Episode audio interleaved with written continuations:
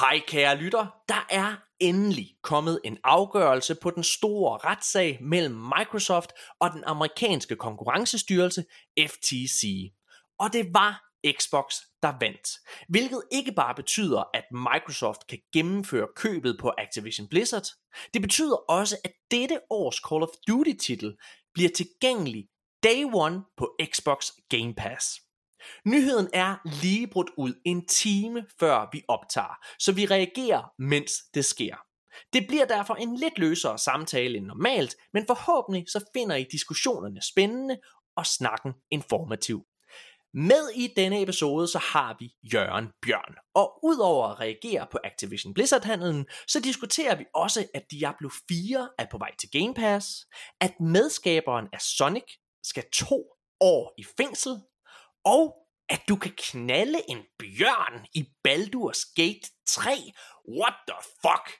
Og måske allervigtigst, så laver vi faktisk vores top 5 over vores mest ventede spiltitler i den sidste halvdel af 2023. Ja, vi snakker om meget og meget mere end det, så lad os komme i gang med showet.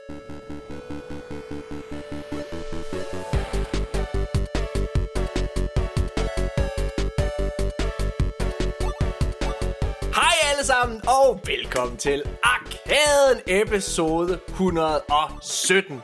Arkaden det er en podcast, hvor hver eneste uge taler om de største og de nyeste nyheder inden for gamingverdenen. Og så er vi Danmarks største gaming podcast, og ikke nok med det, vi laver den her podcast i samarbejde med Hardwire.dk.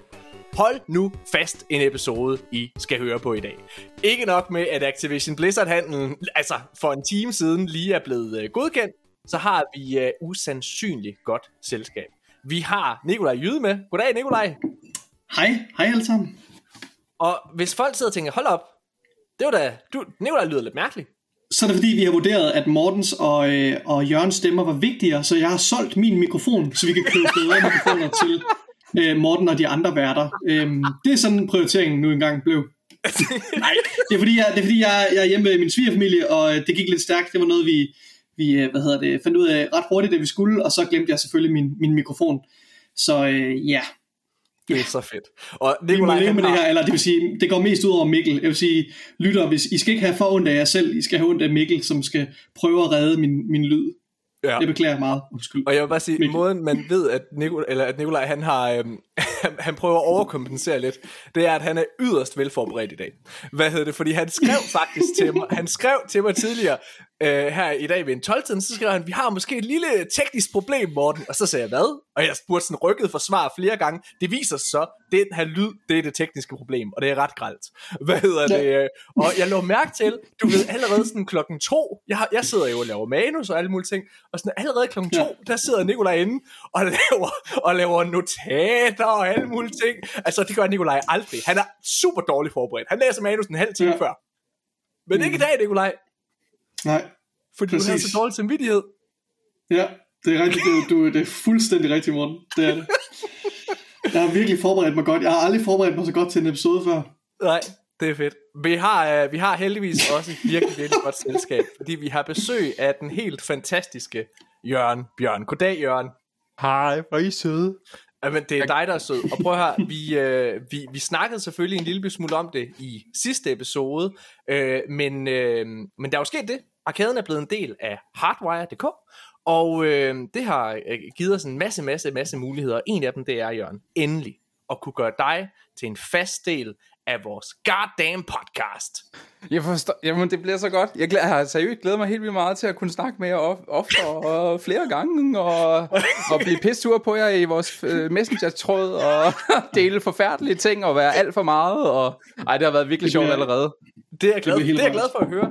Jeg, jeg, jeg, det er jo sådan, at vi har øh, mig, øh, hvad hedder det, Nikolaj, Mikkel, Janus Hasseris, Mark C. fra den danske Gamer Elite, og øh, hvad hedder det... Nu får vi også kaffe.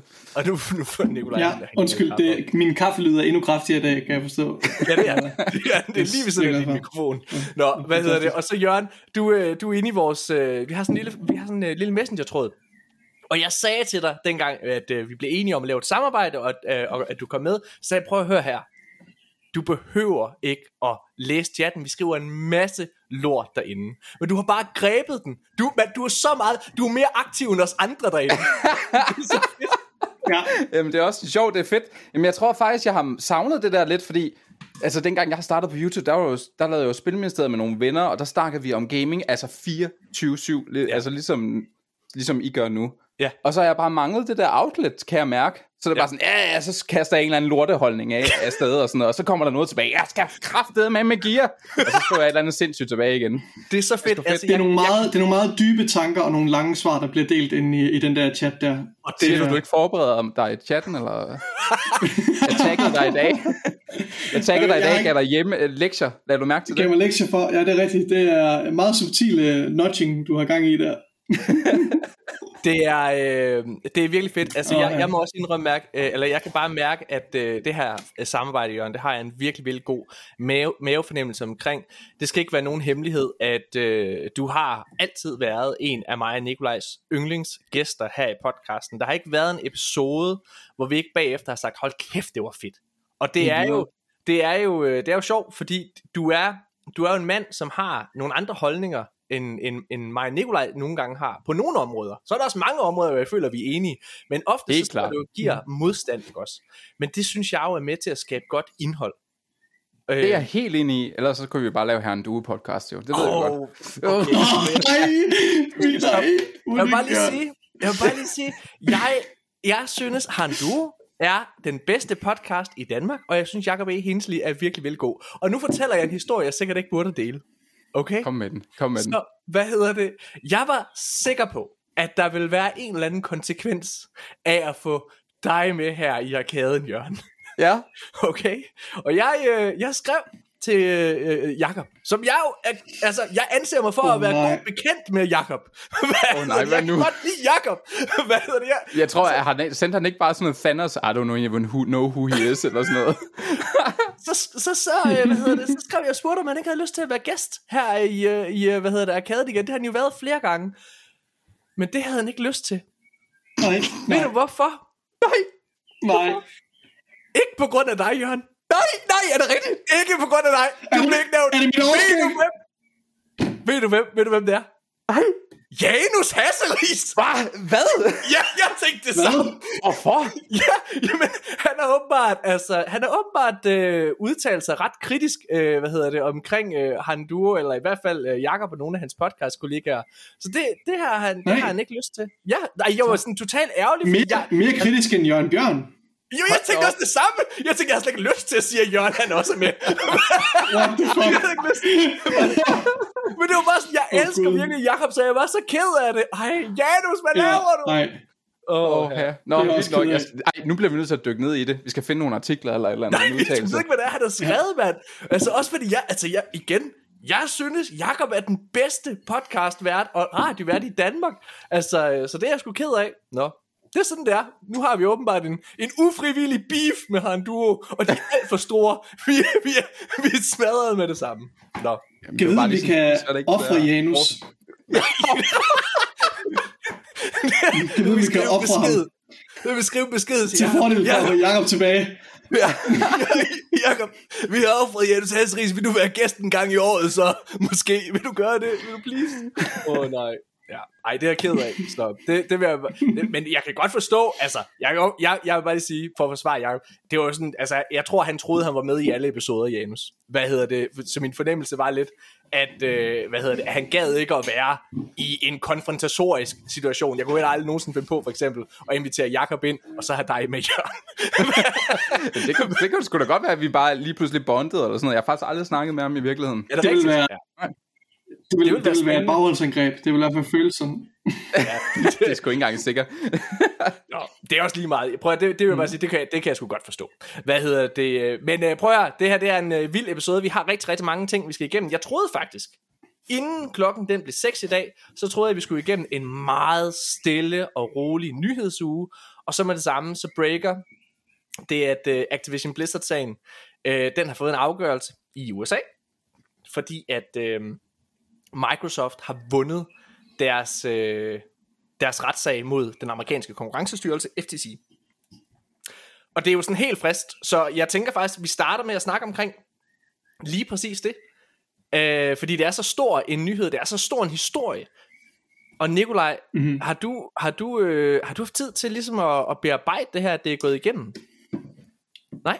Jeg har, øh, det er faktisk øh, den nyhed øh, blev jeg klar over lige for, for kort tid siden, så jeg har været afsted på ferie her, så jeg har faktisk ikke rigtig fulgt med.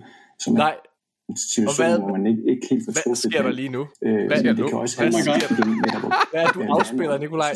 Hvad er det, der foregår? Der er tv. Hvad er TV? Hvorfor tænder du tv'et? Der kører det tv. Det er fordi, jeg tændte ned på kontakten for at få strøm til min computer, og så tændte den for tv'et. Jeg ved ikke lige, hvad det var. Det er et eller et eller andet, der kørte. Jeg ved, fuck. Oh my god. Undskyld. Jeg har ødelagt for meget af den her podcast allerede. Du, du er en katastrofe. Vi skal prøve at se Nikolajs ansigt, det er blevet rødere og rødere og rødere. Jeg er virkelig presset. Min ansigt er samme farve som min t-shirt nu. den er helt rød. jeg er nødt til at have noget mere kaffe. Det hjælper på nerverne. Hvis Jacob E. Hensley han hører det her, så er der to årsager til, at han ikke gider være med i podcasten nu. Ja. Og jeg er heller ikke en af dem. Ej, fuck. Prøv at høre her. Lad os lige prøve. Hey, tag lige en dyb indånding alle sammen uh, hvad hedder det, Activision Blizzard-sagen, den er gået igennem, og øh, hvad hedder det, vi har jo prøvet, og jeg har prøvet ligesom at, at, at danne mig selv en holdning omkring det, det er lige sket, der kommer til at være en masse detaljer i forhold til den her historie, som vi ikke har på plads endnu, fordi det er en historie, der udvikler sig, mens vi optager. Men, ikke desto mindre, skal vi selvfølgelig høre vores reaktioner på det. Jeg har faktisk også været inde på, øh, hvad hedder det, øh, det danske gaming forum, øh, nej undskyld, danske Playstation forum og danske Xbox forum. Der skrev jeg lige hurtigt to spørgsmål. Øh, hvad hedder det, hvad synes I omkring det her? øh, at det er gået igennem. Hvad er jeres reaktioner? Og hvad, øh, hvad har I nogle spørgsmål til os? Og der er nogen, der lige har nået at svare, eller spørge hedder det. Øhm, så det synes jeg også, vi lige kan prøve at tage et par lytter ting med der. Men allerførst, Nikolaj, hvad synes du så? Hvad synes du med, altså Activision Blizzard, det, nu er, det, det, det er jo, okay, så sagen er den, Microsoft har vundet over FTC, og det betyder, at de nu kan lukke altså, Activision handlen. Ja? Hmm. Hvad så ja, altså den her preliminary injunction, den er blevet afvist. Lige præcis. Helt specifikt, hvis jeg skal prøve at læse noget ja. højt, så dommeren har skrevet blandt andet øh, til den her afgørelse, The FTC has not shown it is likely to succeed on its assertion.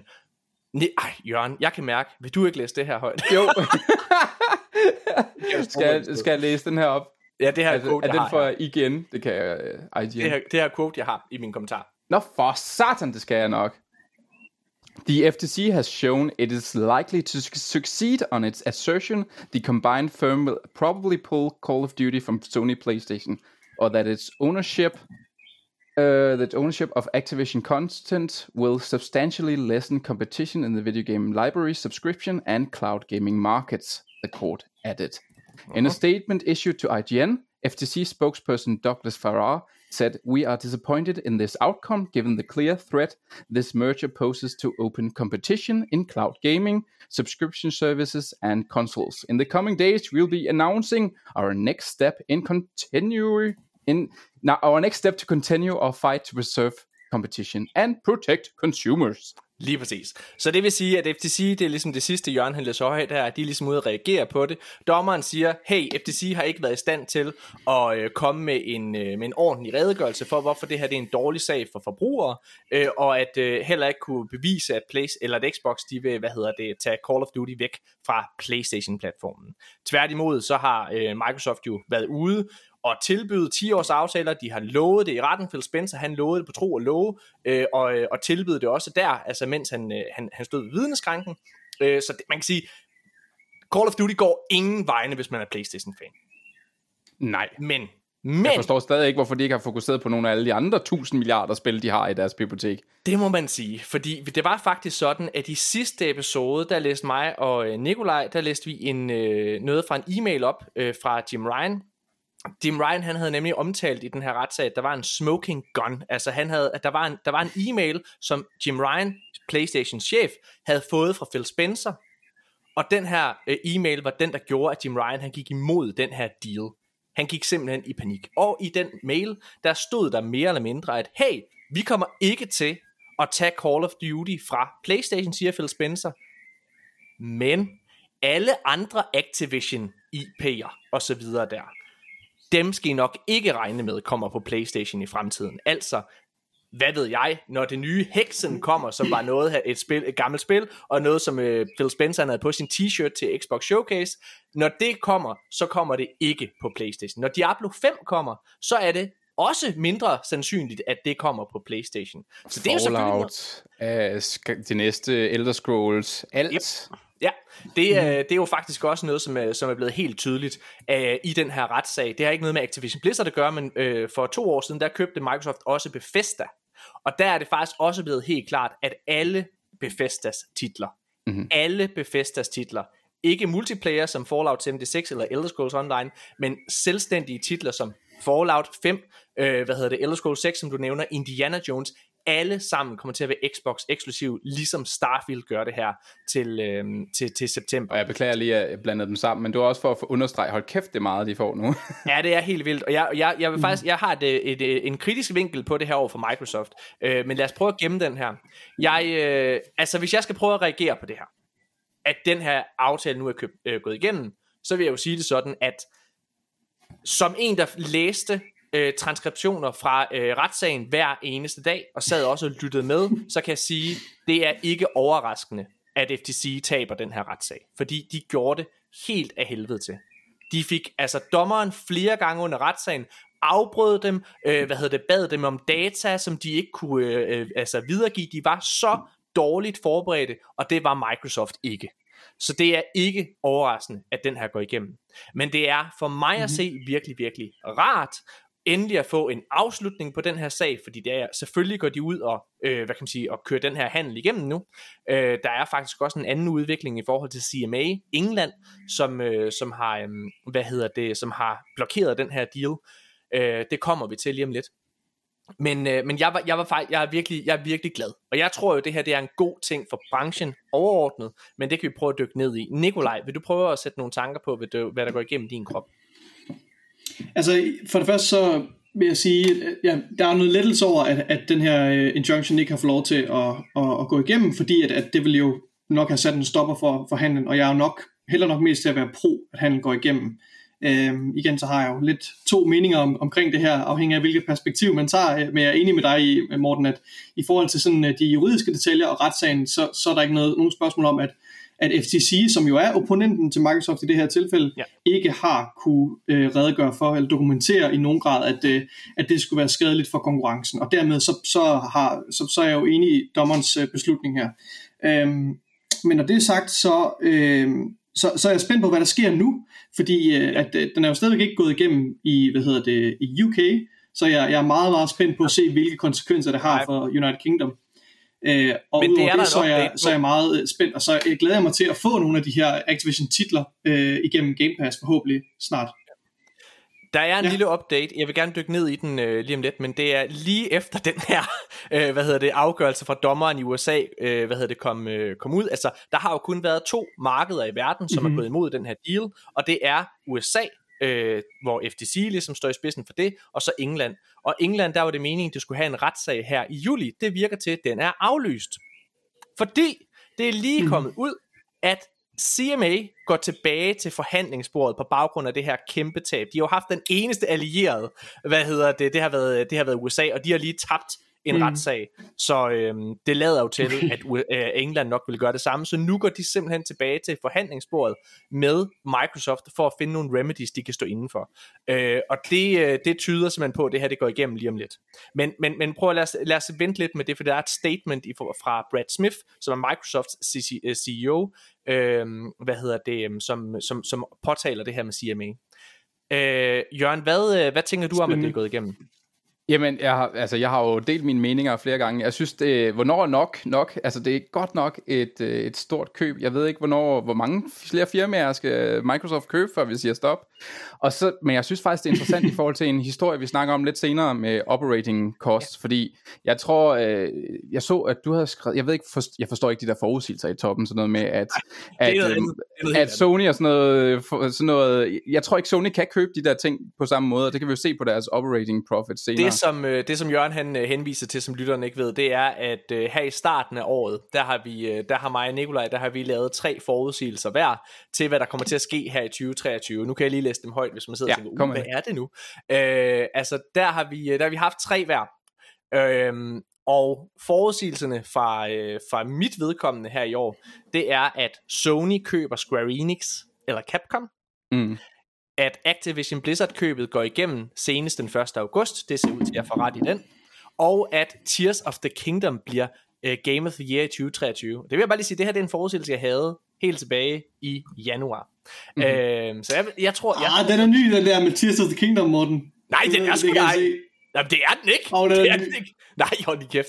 Hvad hedder det? Det, øh, det, det er, øh, må jeg fortælle dig noget om?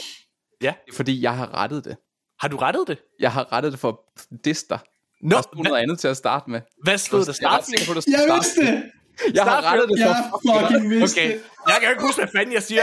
Nu, jeg retter lige tilbage. Starfield bliver Game of the Year 2023. Okay, fair nok. Jamen, det var godt. Undskyld, okay. undskyld. Og, og Nikolajs tre forudsigelser, det er, at. Microsoft køber Asobo eller etablerer et in-house studie til det formål at udvikle Flight Simulator på ubestemt tid. Og han forudsiger, at Sony... Den har jeg faktisk fået ret i. Den har jeg allerede ret i. Er det rigtigt? Jeg har allerede ret i den, fordi de har, de har allerede de har sat et internt hold op. De har, de er øh, for nylig, Nå. at de har 500 udviklere, mm. Inklusiv Asobo, som arbejder på det næste Flight Simulator 20, 2024.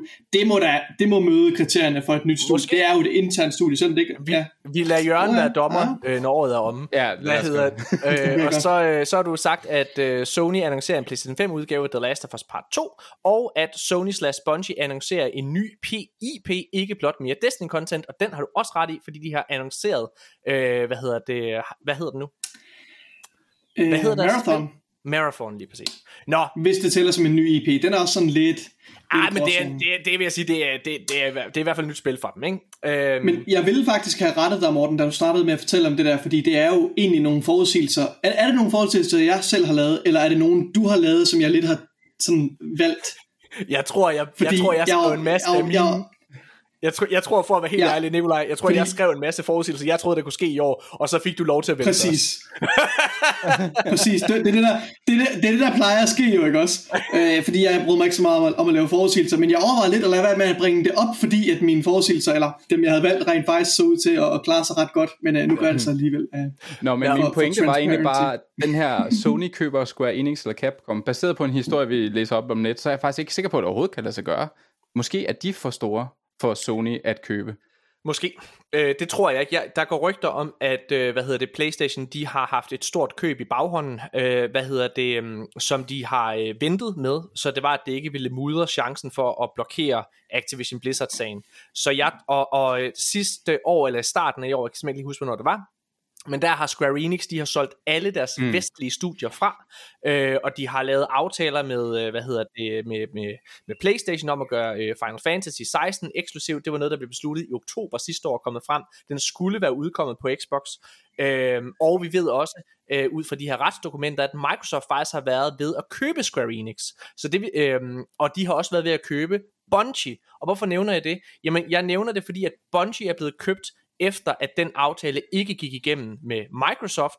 Altså, så, har der, så er Square Enix tydeligvis til salg, og ligesom mm. at Sony lige sniger sig ind og køber Bungie for næsten af Microsoft, så er der en stor sandsynlighed for, at de også køber Square Enix. Og det vil jeg faktisk synes var en rigtig god idé fra PlayStation, fordi at der er allerede en øh, brand recognition omkring PlayStation forbundet med Square Enix spil. Absolut, og de har også et, altså et langvejt, mange årtier langt ja. samarbejde efterhånden, og de kender ja. jo hinanden op i toppen. Ja, Og det øh, er og de, de firmaer, det giver god mening. Ja, præcis. Så, så øh, det, jeg, tror, jeg tror på, at Square Enix øh, bliver annonceret nu her, men, men lad os nu se. Øh, der er ikke nogen tvivl om, at, at PlayStation... Men hvad hvis Microsoft går ind og køber Capcom? Hvad siger I så? Er Jamen, vi så ved øh, at være der? Nej, men jeg... jeg så jeg... Nej. Alt skal på Game Pass. Jamen, jeg, jeg, jeg, jeg, jeg vil faktisk gerne... Jeg, jeg, jeg, har, jeg har et jo til den der, men jeg vil gerne, øh, jeg vil gerne lige gemme den snak. Klart. og, og i stedet for, øh, så vil jeg prøve at måske tage nogle, øh, nogle spørgsmål her fra... Øh, hvad hedder det, fra, fra nogle af lytterne, som har, øh, som har skrevet på min, øh, på min kommentar. Øhm, okay, så Christian Biskår Vinsløv Andersen, han spørger, skal Microsoft vinde over den engelske konkurrencestyrelse før, at de øh, kan lade købet gå igennem, eller kan vi forvente en hel stak Activision Blizzard titler på Game Pass om et øjeblik? Og det vil jeg gerne svare på. Det, øh, de skal ikke vinde over England, før den her aftale kan, igennem, kan gå igennem. De kan faktisk, øh, de kan faktisk lade den køre igennem, og hvis England så ikke vil, så må det her ikke gælde i England. Det vil sige, så er England det eneste land i verden, hvor Call of Duty og så videre ikke er en del af Game Pass. Så fortsætter det i England, som det har gjort hidtil. Øhm, og så er der en, en tredjeparts virksomhed, som kommer til at håndtere øh, Activision Blizzards afdeling i England. Men, øh, men nej, de er i stand mm. til nu at, hvad hedder det, at, at køre den her deal igennem. FTC har fem hverdage, altså arbejdshverdage, til øh, at, øh, at appellere den her beslutning.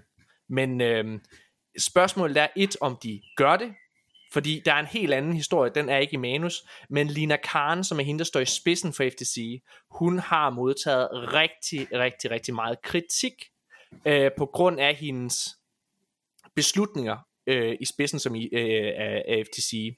Det er jo hende, der har valgt at gå mm. imod alle store tech-virksomheder, der har forsøgt at købe ting, øh, simpelthen for at gøre, at de, hun har gjort det til en politisk øh, hvad kan man sige, ideologisk beslutning at gøre det, og ikke basere det på fakta. Hun har selv udtalt, at hun vil hellere tabe en masse sager, som hun nu har gjort både med Apple tidligere i år, øh, og nu også med, øh, hvad hedder det, med Microsoft, og så til gengæld sætte et eksempel over for store tech-giganter. Øh, og det er jo faktisk i bund og grund det, som, altså hun gør det af samme overbevisning som Jørgen Bjørn, nemlig det her med, at, at det er dårligt for markedet, hvis alt bare bliver større og køber. Så, men men man kan sige, når man ikke har retten mm. på sin side, så er det jo i den grad spild af amerikanske statsborgers skattekroner, skattekroner. Så det er faktisk sådan, at her den 16. eller 18. juni, jeg kan ikke helt huske datoen, der skal hun faktisk til høring i det amerikanske senat. Og spørgsmålet er, efter at have fået sådan en lussing nu her igen, altså FTC, om de så tør at gøre det. Øh, fordi det jo også kan have en, en, altså det kan have skade på Lina Karns politiske karriere, det her. Så det er spændende. Det er meget spændende, det der sker lige nu. Ja, okay. Øh, jeg prøver lige at tage en, mm. øh, en anden, et andet spørgsmål. Øh, Lav Mellemgaard Eskilsen, han spørger. Morten har, øh, Morten har tidligere argumenteret for, at dette køb samt eksklusive titler gør konkurrencen på markedet bedre. Hvordan tænker I, at forbrugerne kommer til at mærke dette? Og kan man forestille sig en oprustningskrig mellem Sony og Microsoft i fremtiden? Jeg tror allerede, den eksisterer. Den kører allerede på fulde gardiner. Ja, der bliver der købt både det ene firma efter det andet. Jeg har også lagt mærke til, det er jo ikke kun mm-hmm. dem her, der gør det. det. Nintendo har også, tror jeg, været skræmt her de sidste stykke tid, fordi øh, dem, der laver Luigi's Mansion-spillene, det var et selvstændigt firma, der er fra Canada. Dem har de også opkøbt 100% nu. Øh, det handler om at få dem ind, hvis man ikke er bange for, hvis man skal være sikker på, at der er nogle andre, der ikke køber ja. talentet derude du, du rammer hovedet på, på blokken der. Det er nemlig det, det er, det er en talentkrig lige nu. Øh, fordi spilmarkedet vokser så markant, og altså øh, dygtige udviklere, de hænger ikke på træerne. Så når det er, de køber de her studier, så er det også med en sikkerhed om at beholde talentet. I alle de købsaftaler, der er, for eksempel med Bungie sidste år, så står det faktisk i Bungies kon- øh, kontrakt med PlayStation, at x antal år, så skal de forblive i Bungie-firmaet. De må simpelthen ikke gå. Så det er jo, det er jo, det er jo en, det er en sikkerhed for at få stærke produkter, som de, kan, som de kan tilbyde via deres platform, eller i hvert fald tjene penge på, til at, at køre resten af butikken videre, ikke også? Øh, Nikolaj, hvad tænker du omkring det?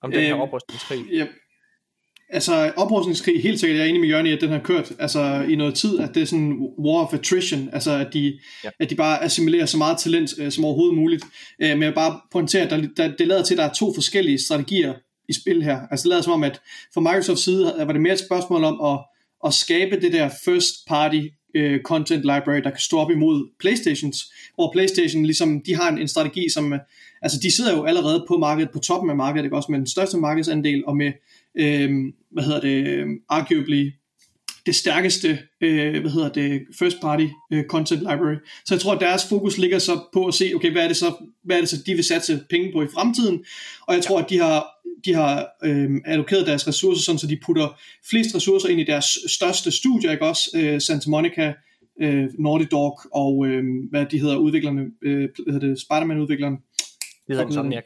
Insomniac. Insomniac. Øh, uh, Insomniac, og så har de ligesom til deres hvad det, single player library, og så har de øh, en masse fokus på, med Bungie især, øh, på at lave de her, øh, hvad det hedder, øh, Game as a Service titler. Ja. Øhm, så, så jeg føler alligevel, der, der er forskel på de to strategier, som de to, øh, men, men, ja, men helt sikkert, altså, det, det går stærkt med Altså, at, at altså, assimilere jeg altså, tror- de studier. Jeg tror helt sikkert, øh, at Jørgen har ret i, at den her oprustningskrig, den allerede eksisterer. Men det, der er sjovt og ironisk ved hele den her sag, det er jo, at den her ret, øh, retssag, den har faktisk vist via mails, at hele købet af Bethesda, og, øh, og nu købet af Activision, det kommer ud fra han, øh, Sonys handlinger på konsolmarkedet. Play, altså Microsoft har gjort, hvad de Det har stadig, stadig Ja. komme med hammeren stadigvæk. gjort. Helt sikkert, men For det jeg skulle kommer... til at sige, altså det her, det det betyder det her, det er, at hvis du er Playstation-spiller, så kommer du til at have færre spil i fremtiden. Lige nu, som det ser ud. Lige nu, ser ud, det er he- helt rigtigt. Call of Duty går ingen steder, men man skal huske alle de andre ting. Øh, lad, øh, lad os se. Altså, men i hvert fald, det jeg prøvede Der er en anden ting, der adskiller det, øh, hvad hedder det, jeg prøvede at henvise Nå, til før, det var, at, øh, hvad hedder det, øh, at da det var, at de valgte at købe Bethesda, så var det fordi, at der var en, øh, en aftale i gang med øh, mellem Sony og Bethesda om at gøre Starfield eksklusivt til PlayStation, og de havde lige haft eksklusivitetsrettigheder i forhold til, øh, til Ghostwire Deathloop. Tokyo Og- nå, okay, og, og til, hvad hedder det, Deathloop. Øh, så det var, øh, det var simpelthen en modreaktion. De, havde ikke, de stod så skidt på konsolmarkedet, det her de Xbox One-generationen, at de ikke havde råd til det. De havde lige for inden det, der havde Call of Duty, Activision Blizzard, de havde lige været inde og, øh, og kræve en, en højere, øh, hvad hedder det, øh, fortjeneste. Jeg ved godt, du, det er det, det narrativ, du kører hver gang. Jeg synes stadig, det er lidt voldsomt at komme øh, Det her, det er jo det, der i- Jeg synes, det er det voldsomt. Jo, I jo, for men, så købe et par ting. Okay, nu køber vi lige nogle eksklusive tidsperioder på det her spil. Ej, vi køber hele holdet. Det synes jeg stadig er voldsomt. men, men vi står i en tid, hvor Xbox er lige ved, altså øh, internt bliver det diskuteret øh, at opløse den, den virksomhed, så det er jeg faktisk ikke helt enig i. Altså der er de, de er tvunget til at gøre noget for at forblive i, den, i, mm. i det, altså Activ- øh, Activision, hvad hedder det, er, øh, hvad hedder det, havde, havde besluttet, at de vil have, en, øh, de vil have 80% af indtjeningen på Call of Duty, hvis de overhovedet skulle udgive Call of Duty på Xbox. Øh, og nu havde de så mistet de her øh, Bethesda-titler.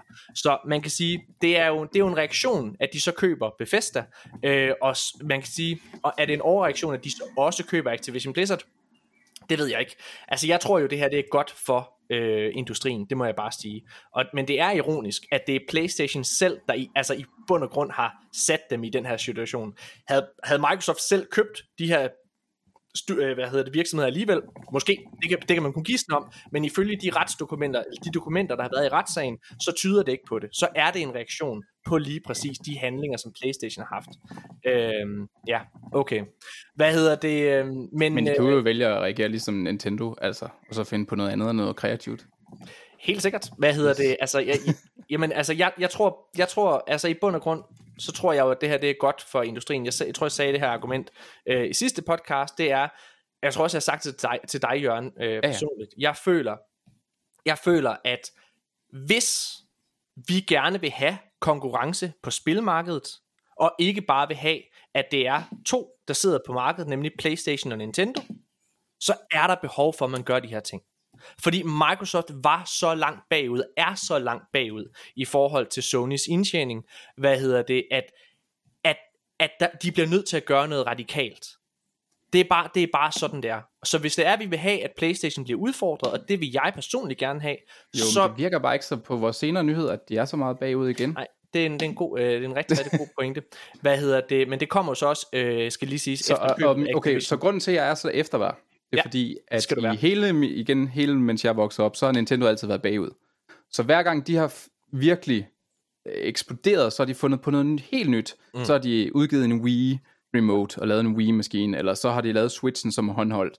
Og den, jeg, jeg, jeg kan godt se, at subscription er klogt tænkt, rigtig godt tænkt. Men jeg synes ikke, der er noget...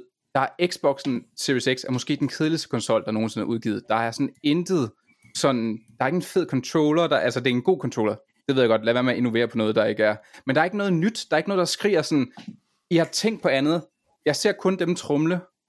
Og jeg, det, det er sådan noget, jeg, sådan, jeg, for, jeg håber bare, at der kommer noget innovation også. At vi ikke bare ser, at de køber alt indhold, og så ikke er tvunget til at ændre på noget som helst af deres måde at, at, at lave, øh, for, lave indhold på i fremtiden.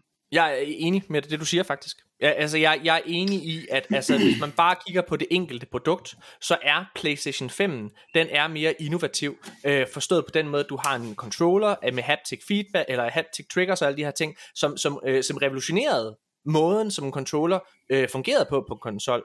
Øh, og det er jo det, som PlayStation altid har været gode til. De er en hardware manufacturer by heart. 100. Altså det, det, det er det, de kan. De har, og de har sat sig på et VR-headset, og ja. selvom det måske ikke er godt, så kan det nogle vilde ting. Og de, altså det er som om, at da Xbox prøvede Kinect, så satte de på det, og så er de bare sådan, shit, det skal vi overhovedet ikke lege Jamen, med. jeg tror faktisk, det der er interessant, altså det er med, med, med, med Microsoft, det er faktisk, at de lærer af deres fejl. Og det er faktisk derfor, jeg synes, i sidste ende, så er Xbox en virkelig, virkelig god konsol.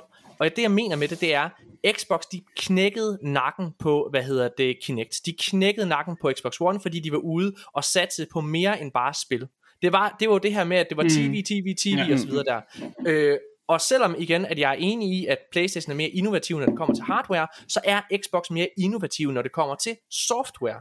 Øh, og Jamen, det der er det er jeg slet ikke ja. enig i. Nej, det er jeg faktisk slet ikke. Altså softwaremæssigt ved siden af spillene, fordi det mit største problem er med Xboxen, det er, at jeg ikke synes, der er nogen, altså, nogle unikke spil, hvor jeg tænker, de køber en masse nu, men det Mhm. er altså safe-spil, det er ting, der er prøvet og afprøvet ja. før. Der er ikke et eller andet spil som sådan Tearaway, eller et eller andet, eller et eller andet sindssygt gokkespil for Nintendo, hvor vi står og, og, og river os i hånden af sådan noget WarioWare, eller sådan noget. Der mangler noget quirkiness og nogle, nogle sats, som ikke er indie-spil, som, som Ja. virkelig får mig til at være nysgerrig på konsollen. Men- og det men- men håber det jeg, vi ser inden for de næste 10 år. Jeg, jeg, jamen, jeg tror, vi ser det inden for de næste to år, Jørgen, og det skal jeg komme med et argument for, det er, at øh, mm. Phil Spencer, det er øh, ikke mange år siden, at han overtog posten som chef ved Xbox, og det, han gjorde det midt i Xbox Ones konsolgeneration, og det er der, han introducerede Game Pass, altså de var så langt bagud, at de blev nødt til at tænke ud af boksen for at have en chance i, det her, i den her konsolkrig, og det var derfor, de skabte Game Pass.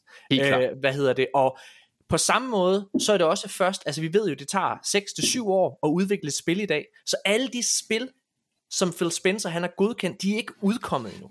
Så jeg forstår, hvad du, jeg forstår, hvad du siger. Jeg er helt enig faktisk. Jeg siger bare, jeg tror, de kommer. Og hvis de ikke kommer, så har du selvfølgelig fuldstændig ret. Øh, men jeg synes umiddelbart, når man bare kigger på spil i, i, i sin helhed, så er jeg personligt mere interesseret i de spiltitler, som kommer på, øh, på, øh, på, via Xbox, øh, end jeg er på Playstation. Ja, jeg ved, Spider-Man kommer, men bagefter det, så er det altså Ja, kun Game as a Service titler lige nu, og de siger ikke mig noget personligt. Øh, hvad hedder det? Hvor det er, at Xbox det er story-baseret RPG'er i høj grad, eller shooters, som siger mig mere. Øh, så anyways. Men altså, min pointe er bare, jeg håber i hvert fald, at vi, altså nu, de køber Activision Blizzard, men jeg, jeg føler, jeg ved, hvad for nogle spil jeg så får. Der er intet, der kommer til at overraske mig. Nej. Jeg håber, der kommer noget vildt, som ikke bare er indie-spil, for jeg vil sige, Game Pass er jo fantastisk, fordi jo, de har en masse, en bred vifte af spil, som rigtig mange nu får kendskab til, fordi de Mm. prøver det, og det synes jeg er positivt. Ja. Men jeg håber også, der kommer noget for dem, som er helt anderledes og whack, og noget, man ikke har tænkt på før. For jeg synes godt nok, meget af det er meget sådan cookie cutter. Jamen, det er faktisk øh, det er jeg Mm. enig med dig i, men altså, der, jeg vil sige, du får allerede lidt, hvad du, hvad du efterspørger, fordi at efter at købet blev annonceret sidste år, så kom det frem, at Infinity Ward, som er et Call of Duty støttestudie, de lige pludselig fik lov til at arbejde med en tredje persons RPG-franchise, et eller andet noget, de kunne, de kunne give sig i Ja, kast med. ja, ja. Og det kommer udelukkende, fordi at Microsoft kom ind, og vi kan jo se, hvordan de er over for Obsidian og alle de andre studier, de har. De giver dem lov til at Lidt op, lege. ja. Så, så det er jeg, det er jeg egentlig, øh, det tror jeg, Af, er af det. den årsag er jeg heller ikke bekymret, hvad det angår. Nej. Altså sådan, øh, selvom jeg kan godt følge dig, Jørgen, helt sikkert. Og, og dog vil jeg sige, at jeg er lidt usikker på, hvad det helt, altså, hvad det er, du, du efterspørger øh, i forhold til sådan innovation. Fordi jeg ved ikke, vil vi ikke bare mest af alt have det, vi kender, som er godt? Altså med proven, altså det, det hele kan jo ikke Det være... tror jeg, det er der, man skal jo det ikke er der, hvor du ikke er, den det er der, hvor du ikke er en Nintendo-dreng, kan jeg godt mærke. Ja, det kan godt Det er være. et Det være. helt mærkeligt. Men, øh, Ja. men jo, du har helt ret. Altså, men jeg, jeg bliver, altså, jeg skal have noget nyt helt, øh, helst sådan lidt, lidt ofte, ellers så, bliver jeg, så dør jeg af kedsomhed. Men, er- men ærligt, ærligt, Okay. jeg er Ja. overbevist om, at det skal komme. Jeg synes, det bliver en fed prøveperiode, det her. Jeg glæder mig til at følge med, og jeg håber, at der kommer noget for enhver smag. Jeg tror på, bare for sådan at afslutte det der spørgsmål med, øh, hvad hedder det, øh, med, hvad kan man sige, oprustning og så videre, så tror jeg ikke sikkert, der sker. Jeg tror ikke, at Microsoft er færdig, men jeg tror, der går lang tid, inden de tør at købe noget, der er så stort igen, for det har jo vist sig virkelig at være svært at få det at købe igennem for Microsoft. jeg tror også Playstation, de går i gang med at købe mere. Og der er jeg jo nok der, jeg er egentlig enig med Jørgen i, at jeg synes, det er en ærgerlig vej at gå. Desværre, så er det den verden, vi lever i. Det er alle, der gør det. Øh, det Capitalism, baby. Det, er, jamen det er, det er kapitalisme. Og det er bare øh, altså det er både Så det er både Playstation som kommer, til, som kommer til at købe Mere og større studier Og vi ved det, det har været rygtet i lang tid. Jeg tror ikke kun det er Square Enix Som er på, på købslisten ved Sony. Øh, Jeg tror, jeg tror jeg gerne tror, de vil købe Capcom også. Altså 100 procent. Jeg tror altså din, for, altså, men, din forudsigelse er rigtig Men Capcom er et dyrt firma i dag. Ja. Og efter at Activision tror, Blizzard er blevet solgt Så sætter de prisen rigtig højt. Mm hvis de endelig skal sælge. Men jeg tror, man, man, skal ikke, man må ikke glemme, at, at, at Sony, der er en stor fundamental forskel på Microsoft og Sony i forhold til, øh, hvor stor en kiste de sidder på. Altså, Microsoft har bare, uanset hvordan du vender og drejer det, en meget større manøvredygtighed. De kan øh, altså flytte sig lidt mere, tror jeg, på markedet og investere i flere studier og tage flere tab, end Sony kan. Øh, hvilket er en af årsagen til, at jeg tror, at Sony prøver at spille den lidt mere safe, Øh, det kan vi så være uenige om, det er en god idé, det her med at satse på, på hvad hedder det, mm. Øhm, på, på Game as a Service, men jeg tror bare, det afspejler det, at Sony prøver at spille tingene mere safe, og prøver at få en mere ja, sikker revenue i forhold til Microsoft, der tager virkelig mange chancer, der går ind og sætter sig på, øh, på nye markeder og investerer i mange studier og, og giver dem frie tøjler osv. Jeg ja. tror, ja, jeg ved ikke, er I, er I enige i den trækning? Ja, det er... Men når du har penge som skidt, så vil du også gerne gøre det. Jeg tror da, altså hvis du var et hvert firma, så har du da købt hele markedet, hvis du kunne det. Altså, og det, det, men det kan man jo ikke bare. altså, så, Jamen, jeg, øh, jeg tror ja. på, at det her det kommer til at, øh, altså det her det kommer til at tvinge PlayStation øh, til at træffe nogle andre valg. Måske ikke med alle deres øh, third, party, øh, third party titler, men nogle af dem, at de gør dem tilgængelige via PlayStation Plus. Jeg synes jo allerede, det vi har set PlayStation gøre i år, øh, yeah. har været rigtig spændende. Hvis man kigger på PlayStation Plus, så er det langt bedre i år. Det er langt mere interessante titler, de får på PlayStation Plus Extra, og de får også nogle af de her indie-titler øh, på, deres, øh, på deres platform, mm. som, øh, hvad hedder det, som Chichi, som kom tidligere i år, Stray sidste år, øh, Humans hed det vist, som kom øh, for tid siden. De her altså first party titler som, øh, hvad hedder det, um, Ratchet Clank og Rift Apart udkommer, så man får hele tiden det her friske boost. Nej, det er stadig ikke lige så spændende i gåsøjne, som det er på Game Pass, fordi der får man et spil lige så snart det udkommer, også øh, AAA-titlerne, men jeg tror, det kommer, og jeg tror, det tvinger PlayStation til at tænke i den retning, fordi nu bliver de nødt til at gøre, hvad de kan, for at være lige så attraktive for forbrugeren, som Game Pass er over ved, ved Xbox. Men, altså, 100, ja. altså, jeg, altså du, har, du har 100% ret. Det kommer til at tvinge dem ind, men jeg synes, det er mere interessant at se, om de bliver tvunget ind på PC-markedet på grund af det her. Det, det tror jeg, de bliver tvunget, og de har jo et stærkt brand, så de skal se at komme i gang. Altså der, hvor jeg tænker, at du havde en virkelig god artikel her, tror jeg, var det sidste gang, vi snakkede, øh, hvor du, der blev delt det der med, at altså, altså et spil for, eller var det mig, der snakker om det, det er også fuldstændig ligegyldigt. Det var bare det, at, at Sony kan på samme måde som Play, altså ikke, kan ikke på samme måde som Xbox de har ikke råd til at give et spil gratis væk på, på PlayStation Plus, som Xbox har med deres Game Pass. Så det kom, jeg tror ikke, det kommer til at ske, simpelthen af økonomiske grunde, og derfor er de fanget lidt mere, øh, end Microsoft er. Men det, jeg tror, at vi kommer til at se øh, dem gå ind på PC-markedet. Det kan man også allerede se med den måde, de udgiver spil nu. Jeg føler, det er en måde at skaffe nogle nye brugere på, på en anden platform, og så måske det er bare spændende. Hvad gør de? Slår de sig sammen med Valve? Laver de deres eget? Er det Epic Games? Hvad er det, der kommer til at ske her? Laver, ser vi et sindssygt merger på et tidspunkt? Ja, altså, det er totalt sindssygt, det her. Øh, hvad hedder det? Der er to, øh, der hedder Michael, som har, øh, som har nævnt dig i en kommentar, Jørgen. Øh, den ene, det er Michael Engelbrecht, som glæder mig. Han skriver, jeg glæder mig, øh, jeg glæder mig bare til at høre Jørgen Bjørns glædesniveau. Nej, det bliver fedt at høre jer diskutere det hele, skriver han. Og så øh, Michael Eriksson, son Michael fra Pixel TV. Åh, oh, jeg han, elsker Michael. Han skriver, på en skala fra 1 til 10, hvor pist er Jørgen nu? jeg er jo ikke, oh, for helvede, jeg er jo ikke pist. Jeg havde jo regnet med, at det ville gå igennem, for, men jeg synes, det, jeg synes, det er noget mærkeligt noget i hvert fald stadigvæk. Men øh, ej, skala for, hvis jeg skal give dig en skala, Ja. Åh, ej, I må, godt, I må godt føle noget. Jeg er pist. Ej, jeg, jeg, jeg er en 8. Du, du, er, du er faktisk vred over det her. Ej, jeg, jeg tror, jeg er ideologisk vred. Jeg er også sådan lidt, sådan lidt, du nok, ja ja. Så er der nogle spil derovre. Jeg spiller dem alligevel bare på PC. Altså, har jeg har ikke den der, jeg har ikke det der, den, jeg, har, jeg, jeg, jeg er glad for alle konsoller. Så jeg har jo det helt personligt, gør det mig ikke noget. Jeg tror bare, der er rigtig mange Playstation-fans, som elsker Fallout, og mm. elsker du nok Activision Blizzard-spil, og elsker Crash Bandicoot. Det er jo sindssygt, hvis de tager Crash Bandicoot fra Playstation. Har vi til, altså, et eller andet det sted, så, det er jo det er maskotten. Ja, og det er faktisk vanvittigt. Altså, det var jo det, jeg faktisk refererede til tidligere. Jeg vil godt give dig bolden lige om lidt, Nikolaj. Hvad hedder det? Det var det, jeg refererede til mm. tidligere, at i Phil Spencers e-mail, som, han, som fik Jim Ryan til at reagere med rette, vil jeg bare lige sige. Og det er så vanvittigt, at den her e-mail, den ikke har fået mere fokus i retssagen, fordi, altså, og det er jo det, der viser, hvor inkompetente FTC er. Jeg har sagt det mange gange jeg før. Jeg tror stadig, både, vi kunne klare det bedre selv. altså. jeg, jeg skulle til at sige, at jeg har sagt det mange gange før, øh, både ja. når Jørgen har været med, ja. og når du ikke har været med, Jørgen. Altså, du laver en bedre Jørgen, du har luftet bedre argumenter i den her podcast. det er ja, altså, og, og det, men, men det er også vanvittigt, fordi det er jo en mega vigtig sag. Og jeg må indrømme, jeg troede efter, at, øh, hvad hedder det, at... Øh, at PlayStation, undskyld, at Microsoft var ude og love de her 10 års aftaler og så videre, og snakkede om, uha, vi vil give flere spillere til, uh, spil til flere og så videre der. Så tænkte jeg, nå okay, alle Activisions titler kommer nok andre steder. Og nu skal vi huske, vi ved ikke, hvad der sker. Der, det her det er et år siden, den her e-mail blev sendt. Der kan være sket meget, så det her det er kun det er rygter, det er mig, der spekulerer.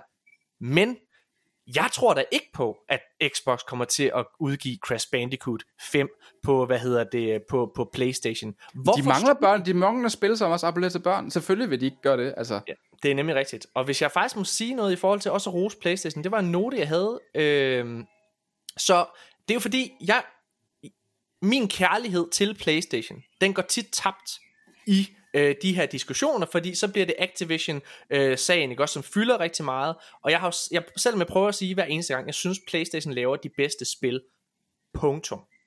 Jeg har her den forgangne, de forgangne to uger siden min datter fik, øh, hvad hedder det, fik, øh, fik sommerferie, så har, så har hun siddet og spillet vildt meget. Hun har gamet sindssygt meget. Hun, hun har gennemført Spider-Man, øh, som, som hun har siddet og spillet, og hun har gennemført øh, Ratchet Clank fra 2016. Sindssygt. Og hun er, hvad hedder det, og har lige øh, gennemført What øh, fuck? det, Sackboys øh, New Adventure, og hun går i gang med Rift Apart lige om lidt.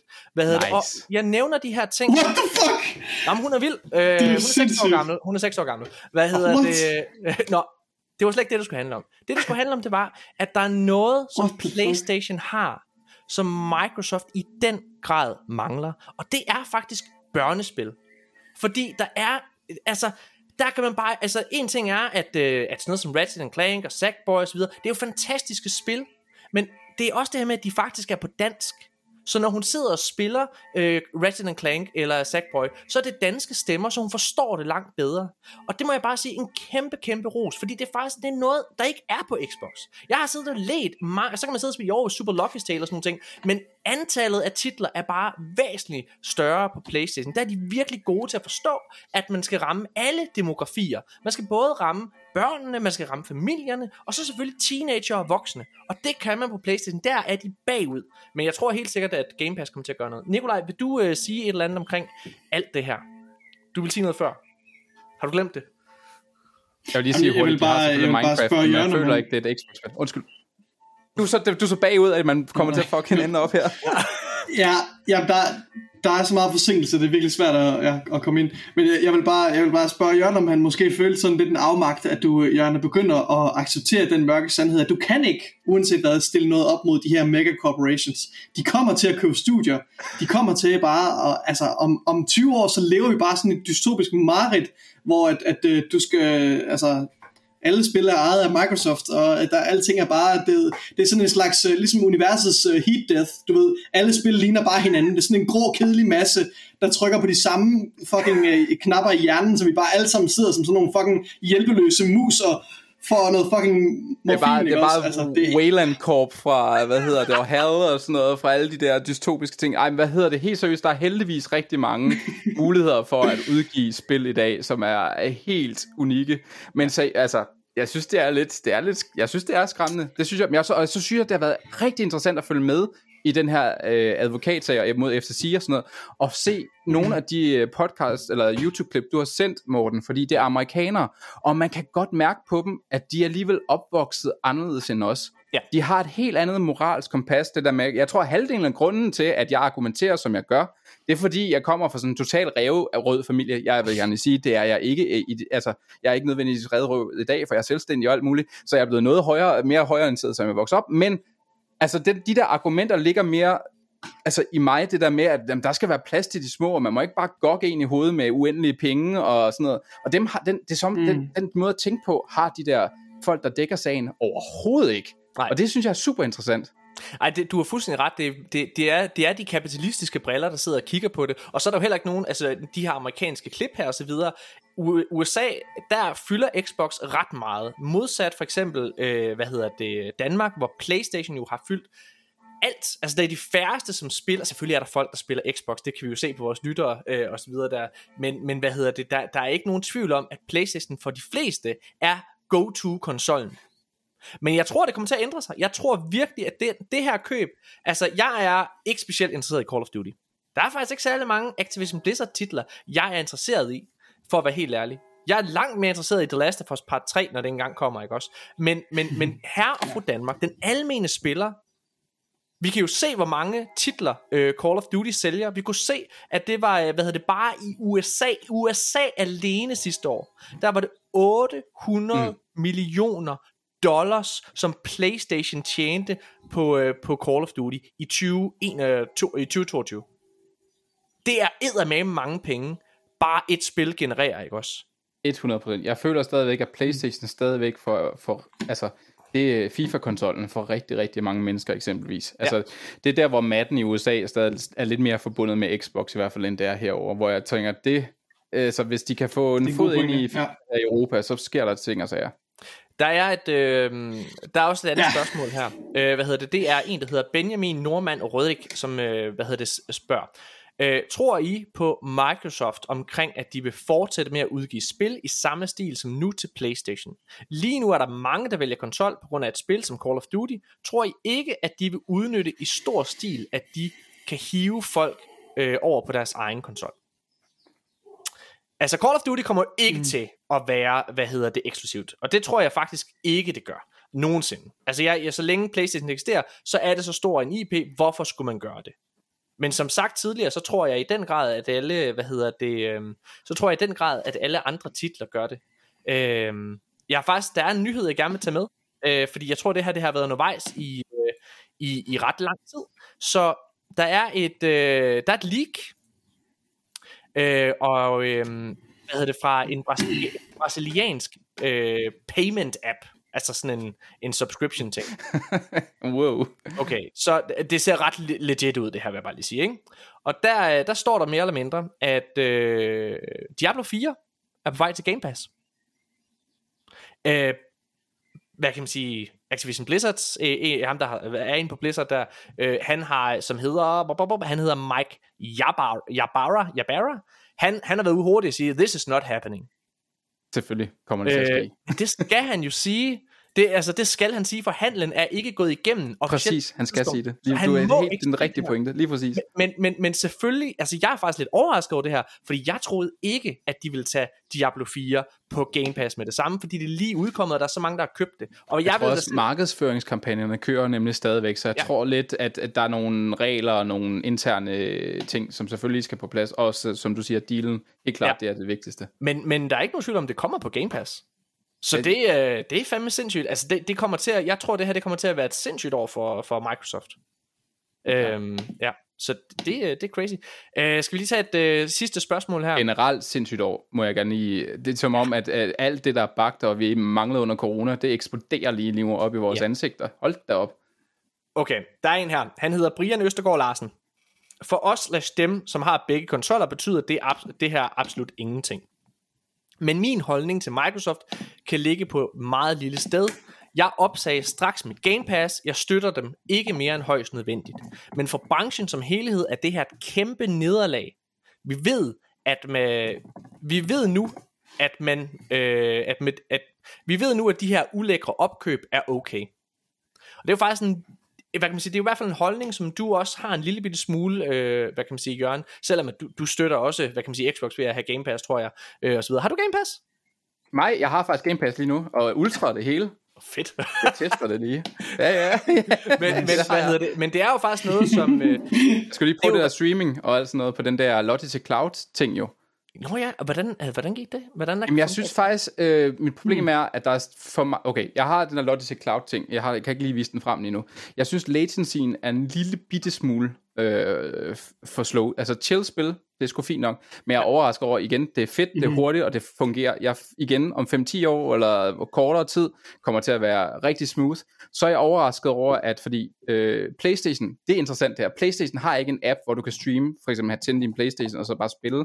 De har annonceret deres eget værktøj, men du kan hente en app, nogen har kodet selv, øh, for apps øh, for Play Store, og så kan du bare køre det og streame det, og det fungerer sindssygt godt i vild høj kvalitet.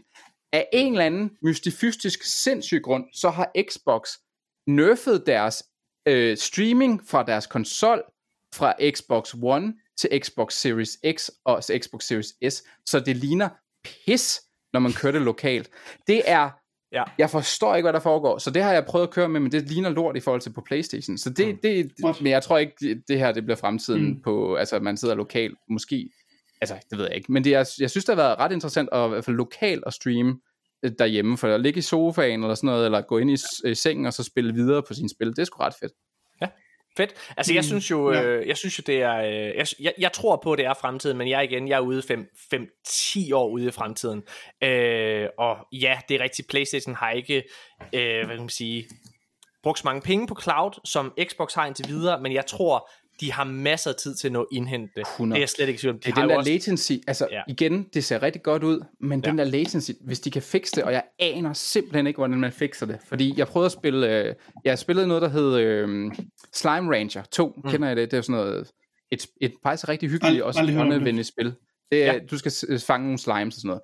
Det fungerede godt, fordi det er sådan chill og sådan noget, men så prøvede jeg at sætte uh, Mortal Kombat på, og det var forfærdeligt. Okay. Så det, det virkelig, handler virkelig om, hvor meget din input skiller.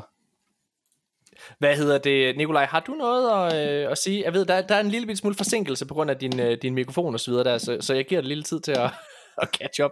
Har du noget at sige? Wow, der er lang forsinkelse.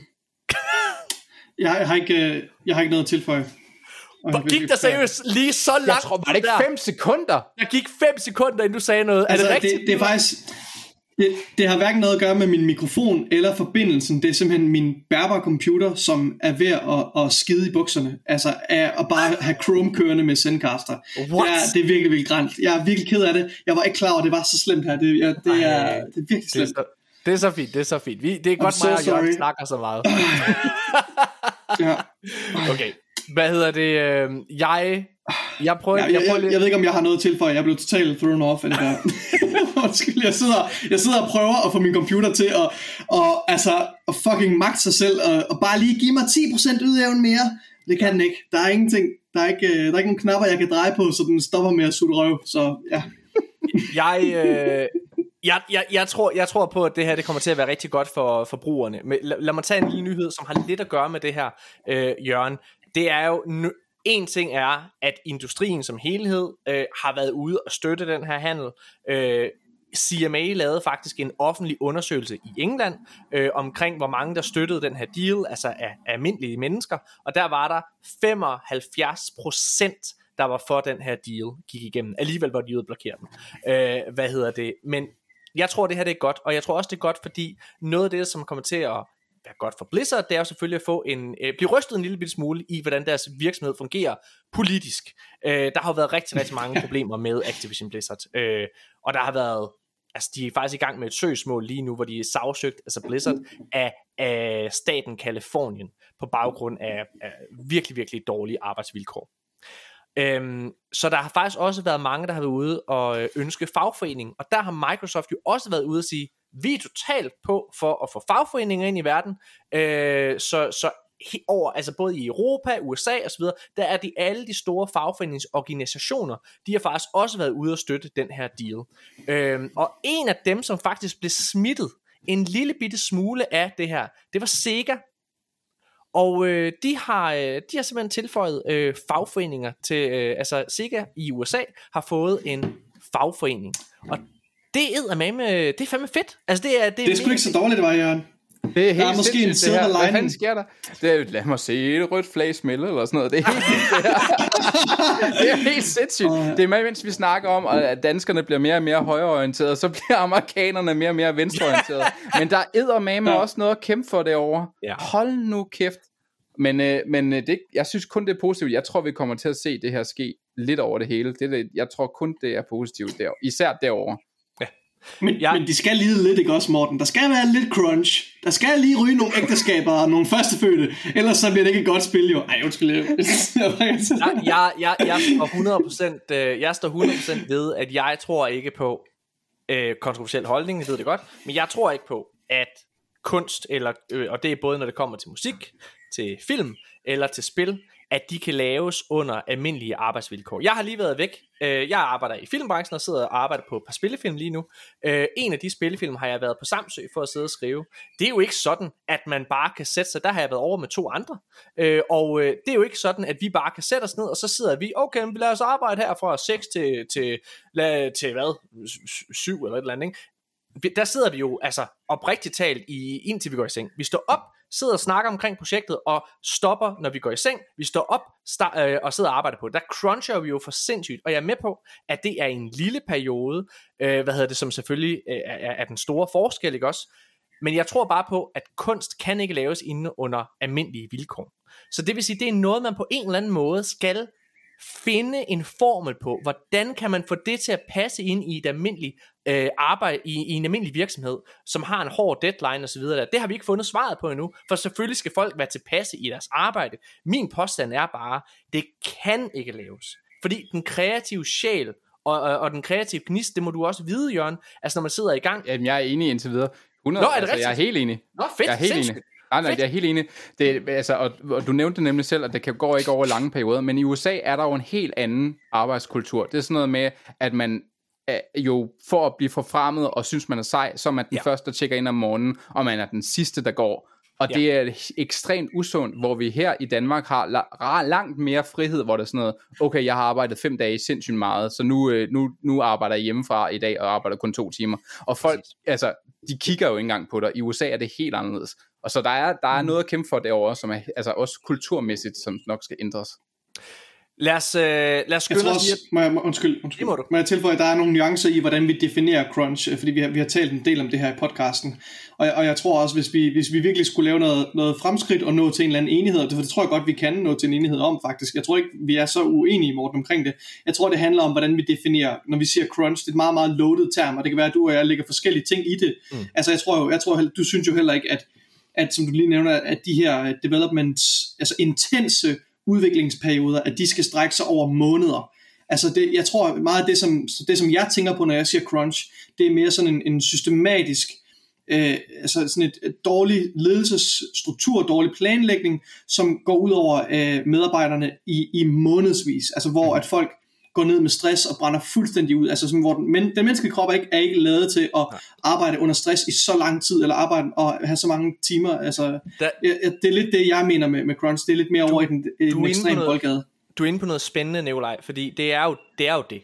Øh, og jeg ved godt, vi kommer vidt omkring i, øh, i samtalen lige nu. Vi skal nok komme tilbage fordi, øh, og snakke om CMA om et øjeblik. Men, men, men for lige at bidrage til det, du siger, det er jo rigtigt. Altså for det første er der også stor forskel på, hvem der cruncher. Når jeg cruncher, så mm, jeg er instruktør, ja. jeg er manuskriptforfatter, jeg er den, der øh, hvad hedder det, kan tabe mest ved, at projektet går dårligt, og jeg er den, der kan vinde mest ved, at projektet går godt. Så det er klart, der er, jo, i det. Ja. der er lige præcis, der er jo en gulderod øh, ude for, øh, øh, for enden til, til mig specifikt, ja. som selvfølgelig mm. også er der for de andre, fordi de kan bruge det på deres CV og så videre der, men ikke i samme grad. Og det når man sidder og kigger på et stort produktions, øh, øh spilproduktionsapparat, øh, så er det jo lidt på samme måde.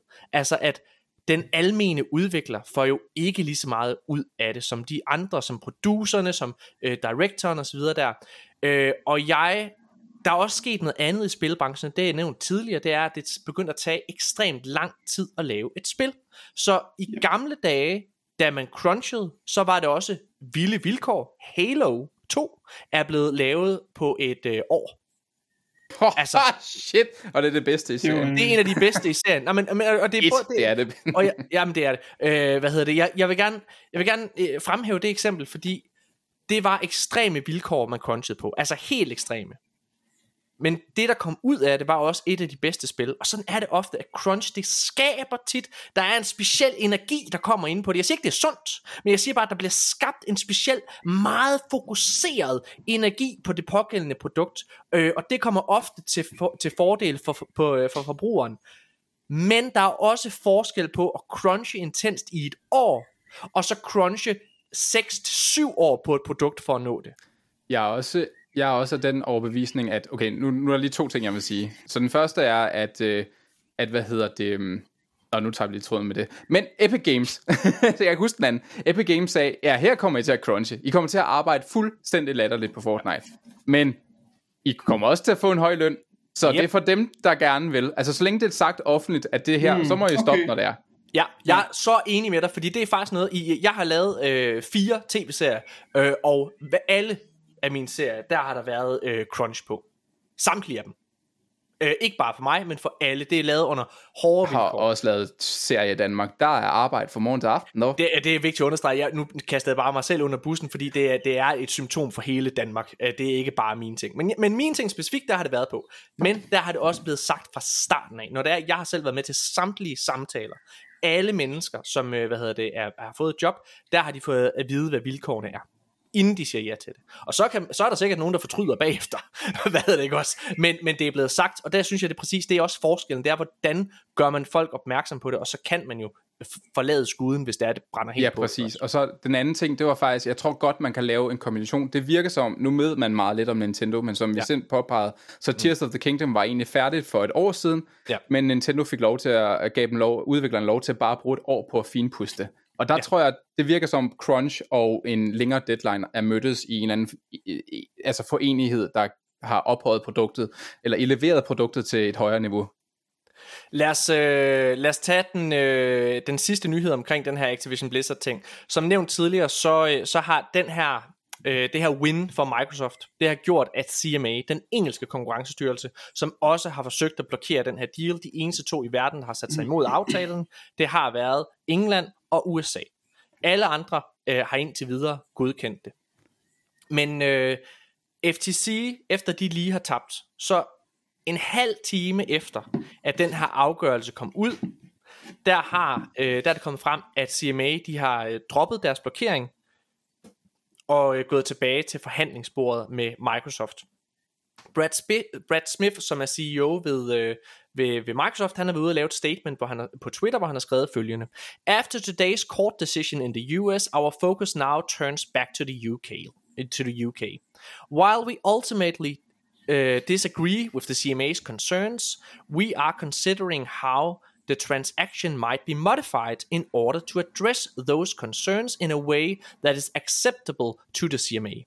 In order to prioritize work on these proposals, Microsoft and Activision have agreed with the CMA to um, uh, Microsoft and Activision have agreed with the CMA that a stay of the litigation in the UK would be in the public interest, and the parties have made a joint submission to the competition uh, to CMA to this effect. Altså, de er gået tilbage til forhandlingsbordet med CMA, og uh, de er villige til at lave nogle remedies. Det har de været tidligere, så det er ikke Microsoft, der har flyttet sig i det her. Det er CMA, der har set det her, den her retssag sikkert også, og tænkt, fuck, hvad det? Vi står til at få smæk, fordi Nikolaj, både du og jeg, vi lyttede til den første høring over i, US, øh, over i England. Og mm-hmm. øh, ingen, det, altså, CMA fremstod langt mere øh, i min optik, efter at have oplevet begge retssager, de fremstod langt mere svage end FTC. De, altså, de rystede, da de sad og, og, og skulle fremlægge deres, øh, deres argumenter. De, øh, de, de, altså, de, de, var så, de var så dårligt forberedt. Der var FTC trods alt de fremstod selvsikre. Det de sagde var noget bagl, og det blev de kaldt ud for ved dommeren, men de fremstod selvsikre, ikke også? Nikolaj, vil du prøve at dele lidt af dine øh, observationer med CMA? Uh, altså det står ikke så klart i min hukommelse med, med hensyn til, til CMA, for hvad, for ærlig, så synes jeg det hele det, sådan, det bløder lidt sammen. Uh, og nu, nu det der ligesom er mest frisk, det er jo med FTC, men jeg ved ikke om jeg er enig med dig i, at, at FTC virker bedre forberedt.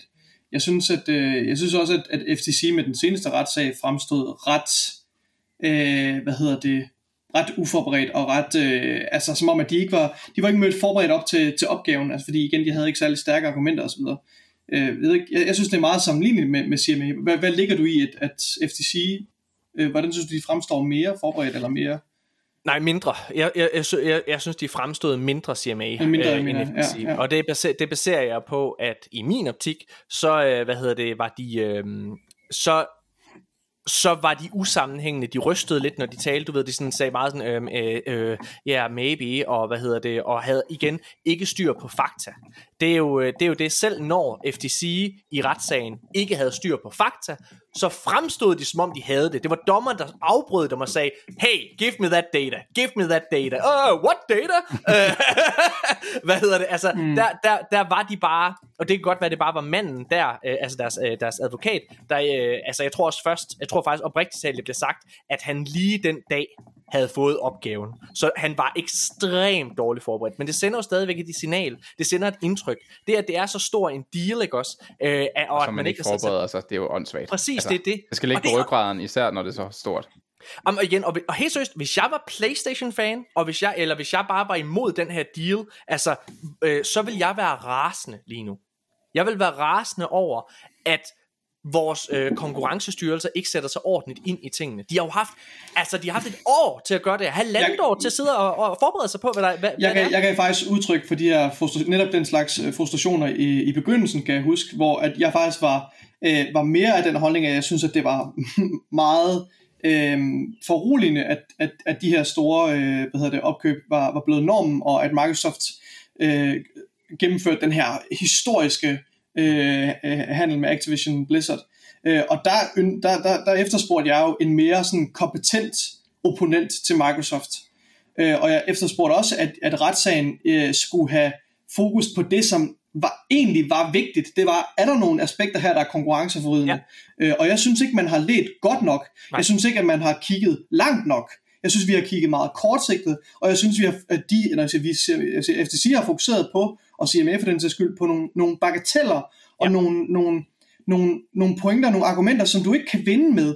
Altså, øh, og, og jeg ved ikke, om det juridisk bare, set bare er meget svært at arbejde med hypotetiske scenarier. Det er jo, det er jo, jeg er jo ikke, altså ikke jurist vel, men, men jeg ønsker nu måske, at man skulle kigge lidt mere ud i, i, i hvordan, og det er jo, men igen, det er jo så usikkert og så svært at spå om, hvordan fremtiden ser ud om, om, om, om 10 plus år, ikke også? Men det er, jo det, det er jo det, jeg i virkeligheden er bekymret for, øhm, den her generelle trend, fordi jeg synes jo, at alt hvad øh, Xbox gør lige nu, er thumbs up, mega godt, øh, og, og, Phil, og alt øh, med, med, med Phil Spencer med roret, synes jeg, det kører bare, øh, og jeg er enig i deres beslutninger, og jeg tror på, at det er bedre for forbrugerne, som udgangspunkt i hvert fald, men jeg er bekymret for en dag, når Phil Spencer ikke er der, øh, og hvis, hvis, hvis, øh, hvis hans, øh, hans, ja, nu kalder det filosofi, at deres, øh, øh, deres MO ikke ligesom bliver videreført senere hen. Det bekymrer mig, fordi så står Microsoft potentielt i en meget mere lukrativ position. Altså bare kig tilbage, se hvor hurtigt Microsoft har flyttet sig på gamingmarkedet de sidste, øh, den sidste håndfuld år, ikke også, med Phil Spencer ved roret. Øh, vi begynder jo først nu at se øh, ja. frugterne, som de har sået med de her spil. Så jeg Men synes, det er for vildt god, roligt. øh, det er en vildt god Ja. observation, Nikolaj, og det har du fuldstændig ret i. Jeg deler den. Jeg deler din bekymring for den dag, når Phil Spencer ikke er der længere. Det gør jeg helt Ja. sikkert. Men, men jeg tror også bare, der bliver man nødt til bare at kigge på det. Øh, altså på samme måde som Playstation. Jeg har siddet og hæppet på sidelinjen til Playstation og alt det, de har gjort. Øh, dengang Jack Trenton, han stod for Playstation 3, og hvad hedder det, lavede, han var jo ham, der søsatte Playstation 4, stod ved launchen, så videregav han faklen til Sean Layden, som også var fremragende ved roret, ikke også? Og det er ham, mm. skal man lige huske på, det er øh, Jack Trenton og Sean Layden, der tilsammen er skyld i Uncharted-franchisen, øh, til yeah. The Last of Us, til God of War rebootet og så videre der. Det er Sean mm. Layden. Det, det som Jim Ryan så har overtaget ved PlayStation, Ja. det, det han videregiver til jer, skal I vide, det er de her Game as a Service spil. Han er ikke Ja. en gamer, det er, det er, Det er, bare hans, Sean det er hans eftermæle. Det er hans ja. eftermæle. Sean Layden og Jack Trenton var begge to gamere. De forstod, hvad det var, forbrugerne gerne ville have. Og der må man bare sige, Jim Ryan desværre, han har kigget meget mere på et regneark. Øh, altså, han har, kigget Ja. på, han har kigget på, hvad er det, der kan generere penge? Jamen, det kan Game as a Service spil. Lad os få nogle af dem. Hvad siger du? Jeg er ikke så bekymret for Game as a Service spil som jeg er, men nu har jeg, altså nu kan man sige, okay. At nu har de jo lige købt Activision Blizzard, som har nogle af de største Game as a Service spil. Så, så dem kommer Og- der til at være masser af på Xbox. Men du siger trods alt, øh, Og også Minecraft også. Og, Du siger, du siger trods alt samtidig, når vi snakker om, hvad for nogle spil, man er mest begejstret for i fremtiden, så siger du jo også samtidig, at du ikke er begejstret, eller tændt i hvert fald, for de her Game as Service titler, som er blevet jo, hvis de er innovative nok, så vil jeg da gerne have dem. Vi havde faktisk ja. en samtale, hvor jeg var sådan, jeg gerne ville se Naughty Dog lave et Game as a Service spil. Jeg tror for majoriteten af mennesker, som ikke spiller dem, så synes jeg, det, altså så er det 100%, ja. det er et mærkeligt match, men det er også et match, der kan komme noget unikt ud af. Så det, jeg, var, jeg var sådan positivt stemt over for det, men jeg kan godt forstå, hvis det kommer op fra og bliver tvunget ned over dem, så er det jo ikke fedt. Nej.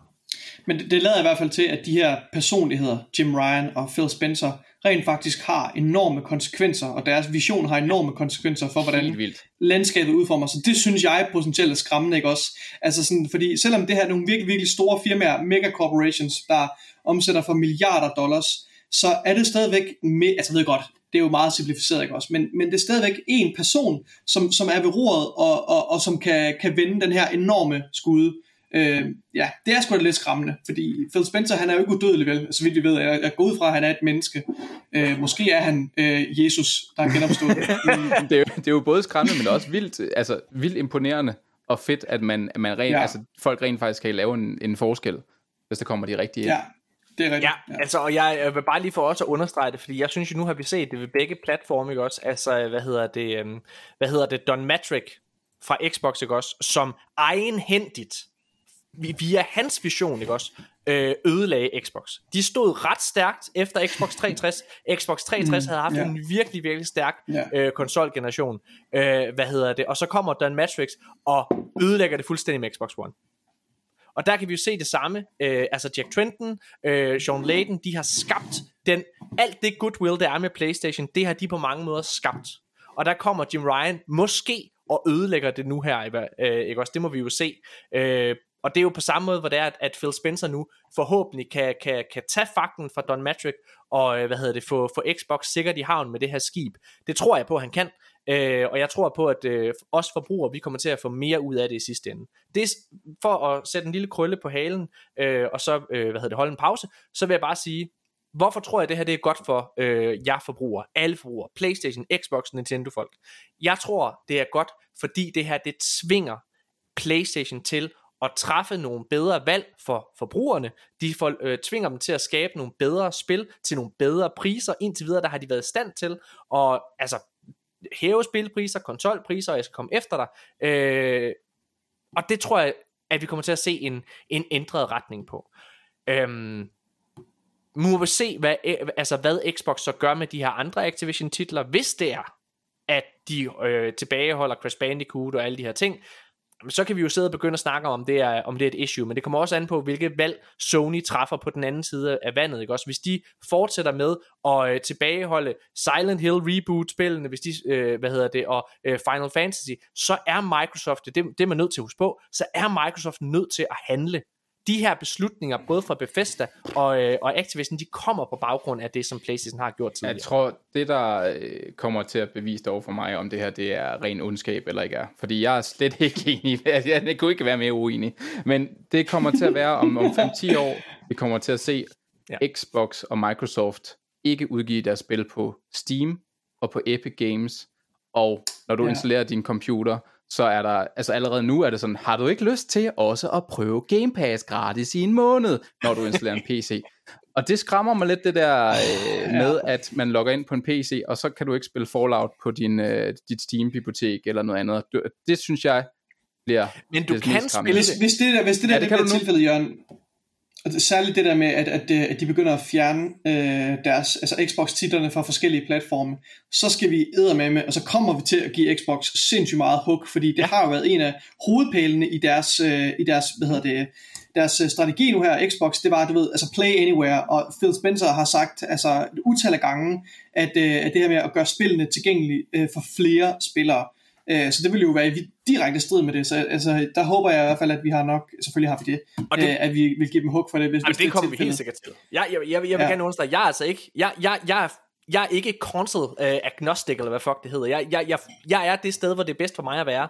Uh, og, og, jeg vil, og jeg vil også gerne understrege i forhold til det, du siger den mail der, som jeg refererede til, hvor Phil Spencer, han indikerer, han, indikerer, han indikerer, han siger ikke over for Jim Ryan, at han vil tilbageholde Activision Blizzard titler. Det er vigtigt at understrege, at det er altså over et år siden.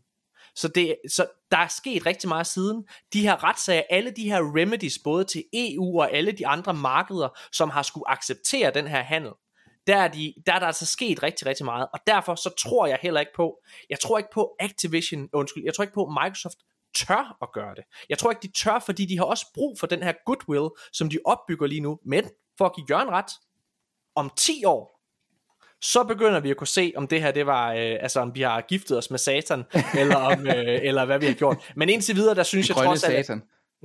ja, altså, øh, men indtil videre, der tror jeg altså, at Phil Spencer og dem, de er gode nok. Øh, lad os se om... Jeg vælger at håbe på det bedste. Skal vi ikke sige det? Og jeg kan godt lide Phil Spencer. Han er en sød mand. Han virker som en, sådan en, man gerne vil ud og drikke en, en lille kop øl med.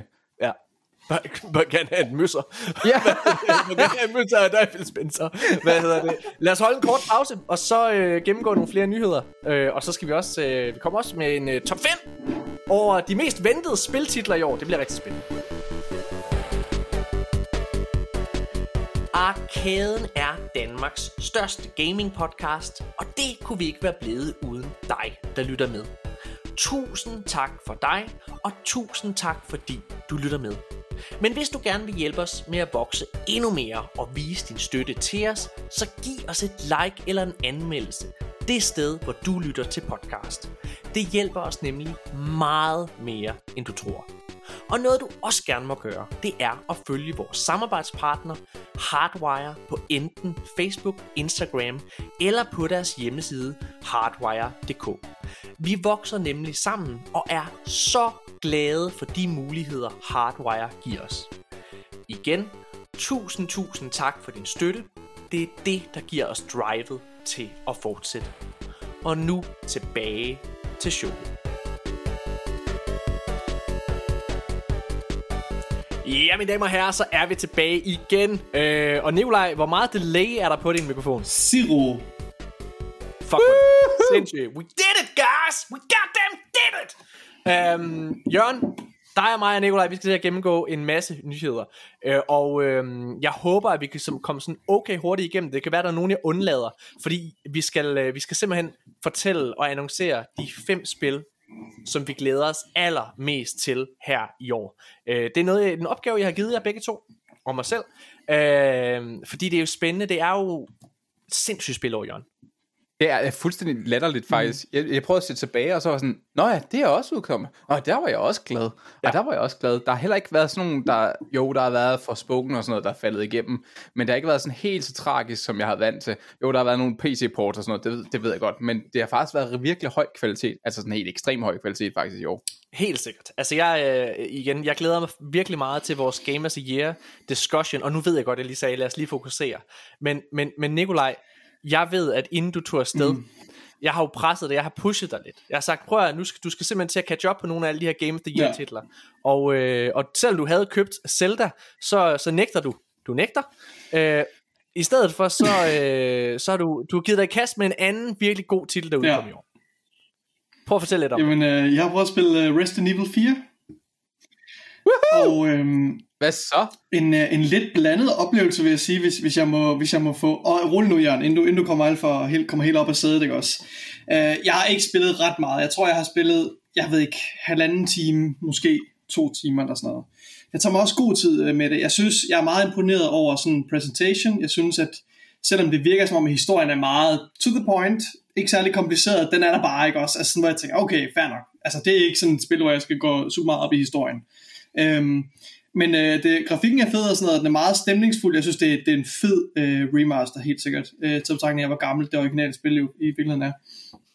Øh, men jeg kommer til et første område, som lidt føles som sådan et øh, Margot-område øh, fra, fra Elden Ring, hvor den bare er sådan, nu, skal du, nu, du, nu har du været igennem en meget, meget skånsom tutorial, det er der så ikke i Elden Ring, men det er sådan et øjeblik, hvor man når til, hvor det bare, altså, hvor at difficulty, den bare ramper op, og jeg spiller det altså på normal, eller på det, det der svarer til, ikke også? men jeg kommer, ankommer til sådan en lille landsby, og jeg tænker, okay, ja. nu skal jeg bare snige mig udenom her. Det er det, jeg skal. Det er det, spillet vil have mig til. Det er det, jeg har lært altså, igennem de, øh, øh de mm-hmm. 10 spil, jeg har spillet i mit liv. At man skal bare lige snige sig udenom alle de her mennesker. Ikke? Så det går jeg i gang med. Og så kommer jeg hen til en stor låge, der bare skriger, this is the exit. Og så går jeg derhen, og så sætter jeg i gang i en eller anden sekvens, hvor der bare kommer en dude ud med en kædesav og jagter mig. Jeg er bare sådan, hvad fuck? Okay, så det er ikke det, jeg skal. Så tænker jeg, okay, jeg skal dræbe dem alle sammen. okay, hvordan gør jeg det? Så prøver jeg at øh, tænke, okay, det her, det gør man ved stealth, så jeg tager lige nogle af dem, ikke også? Og så slår jeg dem ihjel, hister her, og så tager jeg, og så, så starter jeg hele gildet bagefter, og så, må vi, så har jeg forhåbentlig tyndet nok ud i det, til jeg kan nå at dræbe dem alle sammen. Men ligegyldigt, og jeg stealthede den i sådan 20 minutter, og dræbte tre eller fire, før der er en eller anden gammel kone med en høtyv, der, der opdager mig sådan, Aah! og så altså, stikker det bare helt af. I den her lille landsby, ikke også, der er der bare 300 Nikolaj, mennesker. Nikolaj, han var så rasende. Han skrev flere gange til mig, hvordan fuck kommer jeg forbi Hvordan, det hvad her? er det, jeg mand?" skal? Jeg er faktisk... Må jeg, må Jeg har fortælle- stadigvæk ikke set en det guide på det, så jeg ved det stadigvæk ikke helt. Altså, altså, altså et- det er virkelig interessant det her, fordi det der, du beskriver, det er faktisk et af de bedste spiløjeblikke nogensinde. Da jeg var 15, da jeg kom dertil, der sked jeg grønne grise, som jeg aldrig skid grønne grise. Det mener, du bare skal overleve. Du kan bare blive ved med at løbe, indtil du er færdig. Det er pointen. Okay, skal den, det er timebaseret, eller hvad? Det er bare tid. Ja, ja, det er Okay. timebaseret. Og, og jeg, jeg kan ikke helt huske, om du, om du skal dræbe 5-6 eller sådan noget, men det er timebaseret, og det, der er vildt ved det, det er, at du kan gøre alt muligt. Det er bare en kæmpe sandbox. Det har jeg også opdaget. Bare, ja, jeg skal ikke... Lad, lad skal mig spoil noget. Jeg, jeg kan fortælle, hvad jeg har opdaget indtil videre. For det er, at der er, Ja. og det er sket helt ved et uheld, øh, altså fordi jeg, jeg døde jo utallige gange til, til de her fucking gamle koner med, med høtyve og fakler, øh, som bare spider mig. Men, øh, men jeg opdagede på et tidspunkt, at jeg kom til ved et uheld at skyde en, en lille olielampe, der hænger inde i en stald med en stor tyr. Mm-hmm. Og, og det der så sker, det er, at den, Ja. den går i stykker, og så sætter den ild til laden, og så begynder den her tyr bare at løbe ud og mig alle folk men, ned, ikke også? Øh, inklusive mig selv. Øh, men det var ikke den havde ikke lige den effekt, jeg gerne ville have, for det er ligesom om, at selvom nej, den nakker to eller tre, så er der stadigvæk øh, øh, 100 tilbage, ser det ud til.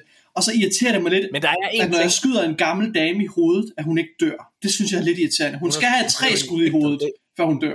Ja, men det, det giver mening, når du ser spillet. Okay. Ja, når Men det er ud fordi, jeg troede ikke, at der var noget overnaturligt på spil, faktisk. Jeg havde lidt, jeg ved ikke, om det er noget, Jo, jo. du har sagt, Morten, men jeg havde en forventning til, at det ikke ville være overnaturligt.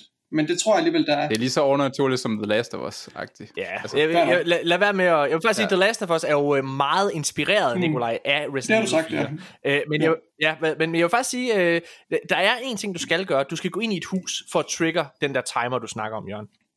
Jeg er faktisk ikke sikker på, at du behøver det overhovedet. Er det rigtigt? Okay. Ja, jeg er faktisk overhovedet ikke sikker på, at du skal det, fordi det, der er vildt med det der område, det er også selv for mig, der havde spillet originalen 40.000 gange, så har de lavet om på måden, at en bevæger sig på, at de laver fælder i det der. Det er bare meningen, du skal ind og skubbe ting foran døre og overleve ja. og sætte, sætte stiger op og have pan, altså panisk angst.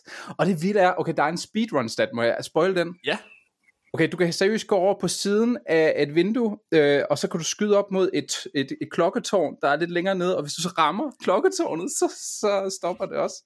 Der er så meget sindssygt gøjl gennem de der Det, spil, jeg det, det, det. det, Ja, godt det eneste, jeg har set, det er Men jeg en bare lille gameplay-bid, som Morten sendte mig øh, som en hjælp, hvor der er et hus, man kan hoppe ind i, hvor du, som du siger, Morten, og det, jeg har ikke oplevet noget af det her, men, men der, der kan man åbenbart gøre noget med, at man lige kan blokere døren, øh, og så ved jeg ikke, om, om den bare kun holder i noget tid, eller hvad den gør, men ovenpå der er der også De en shotgun, ja, der er, sådan, der er en shotgun derinde, og jeg tænker, okay, så, så det, det, er det første, jeg tænker at gøre, det er, jeg tænkt mig at prøve igen, at bare starte sekvensen med det samme, jeg gider ikke at prøve stealth, og så vil jeg prøve at få fat i den der shotgun, og så se, hvad der sker derefter. Altså, Ja.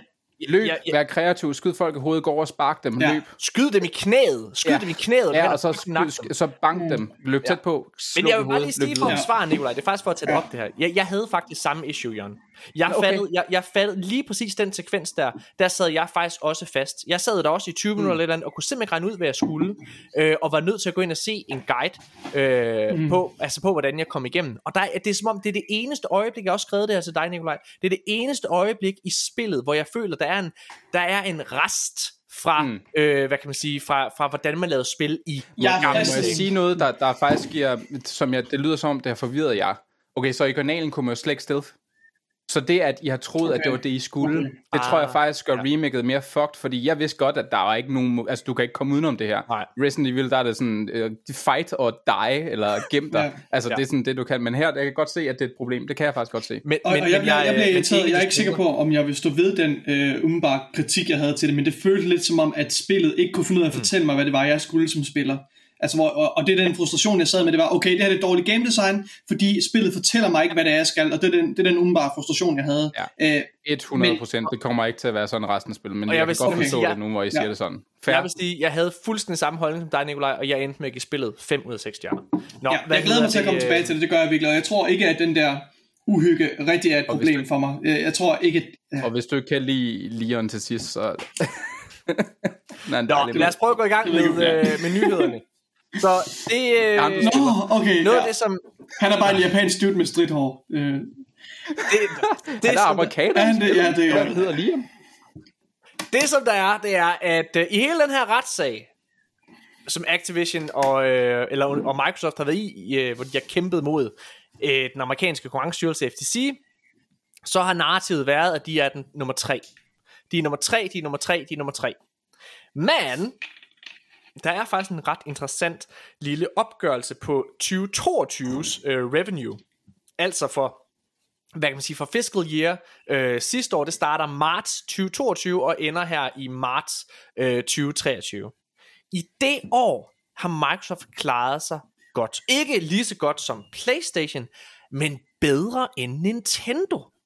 Og igen, det her, sidste år var også et stille år for Nintendo, skal det siges, ikke også? De havde, oh, de havde et par store titler. Det var Kirby og, og, og, og selvfølgelig Pokémon Scarlet and Violet og så videre der. Men der var ikke der var ikke så mange must-play titler. Jeg er sikker på, at Zelda kommer til at uh, give den en record earning her med, med Nintendo. Men sidste år, ret interessant, der, øh, der har de haft, der er de faktisk på anden pladsen Microsoft.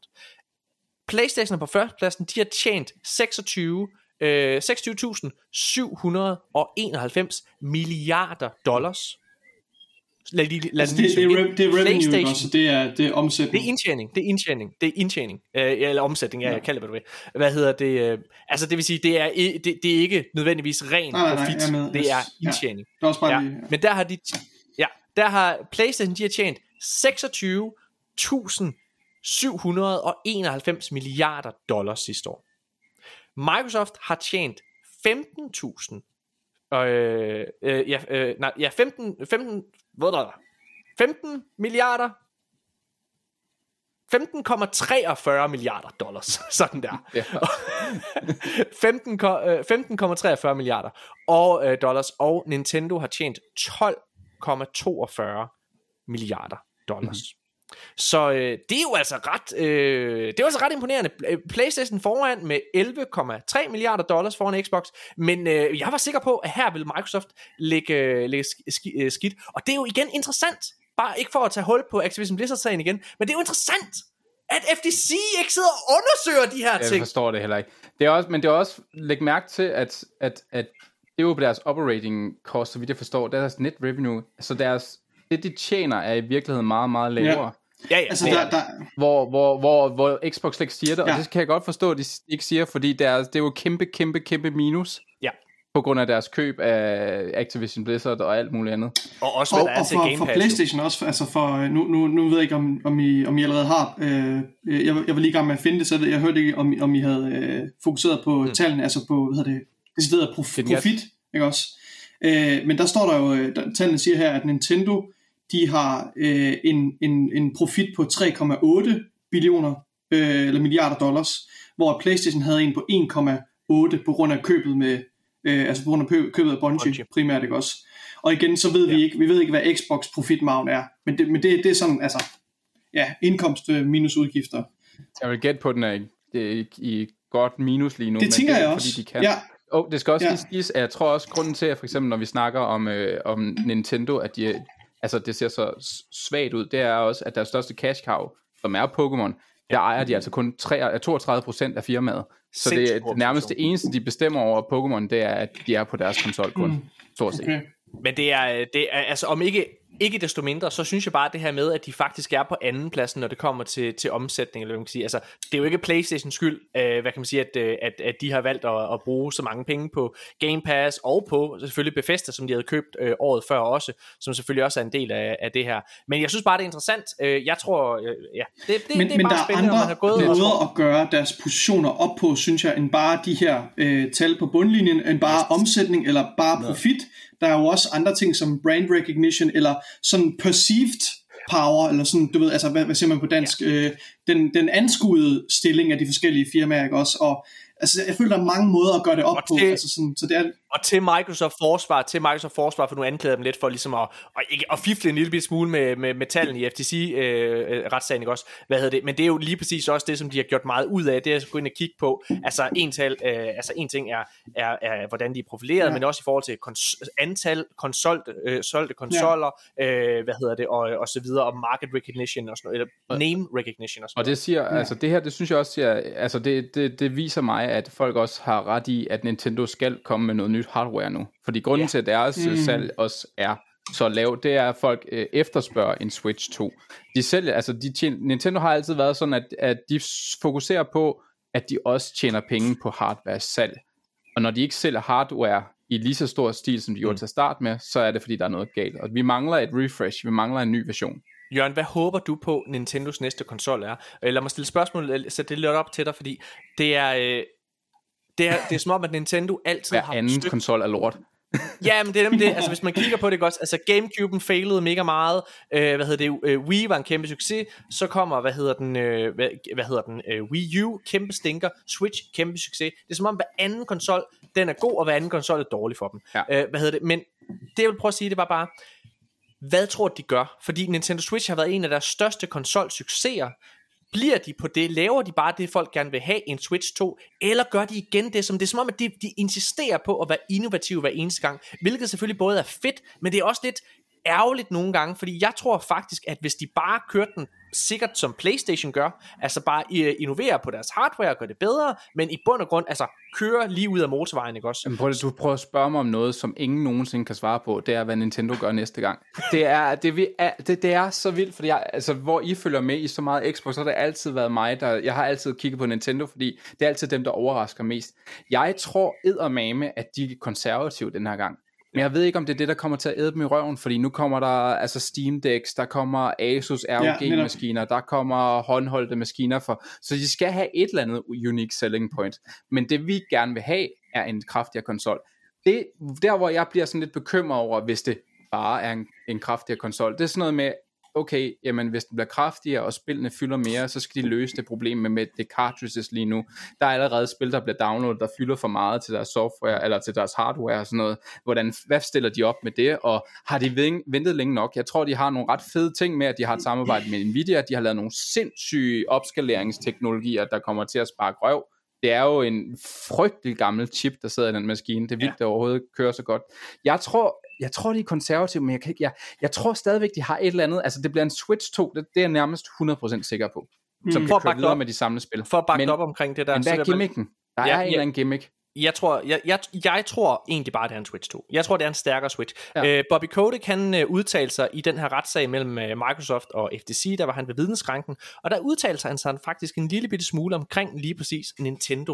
Uh, en ting var, at han sagde, at han havde fortrudt ikke at putte Call of Duty på Switch, og det er selvfølgelig baseret på, hvor mange fucking eksemplarer uh, af Switch, der er blevet solgt. Men han udtalte sig også omkring deres næste konsol. Og han okay. sagde hestekræftermæssigt, så svarede det til en PlayStation 4. Mm.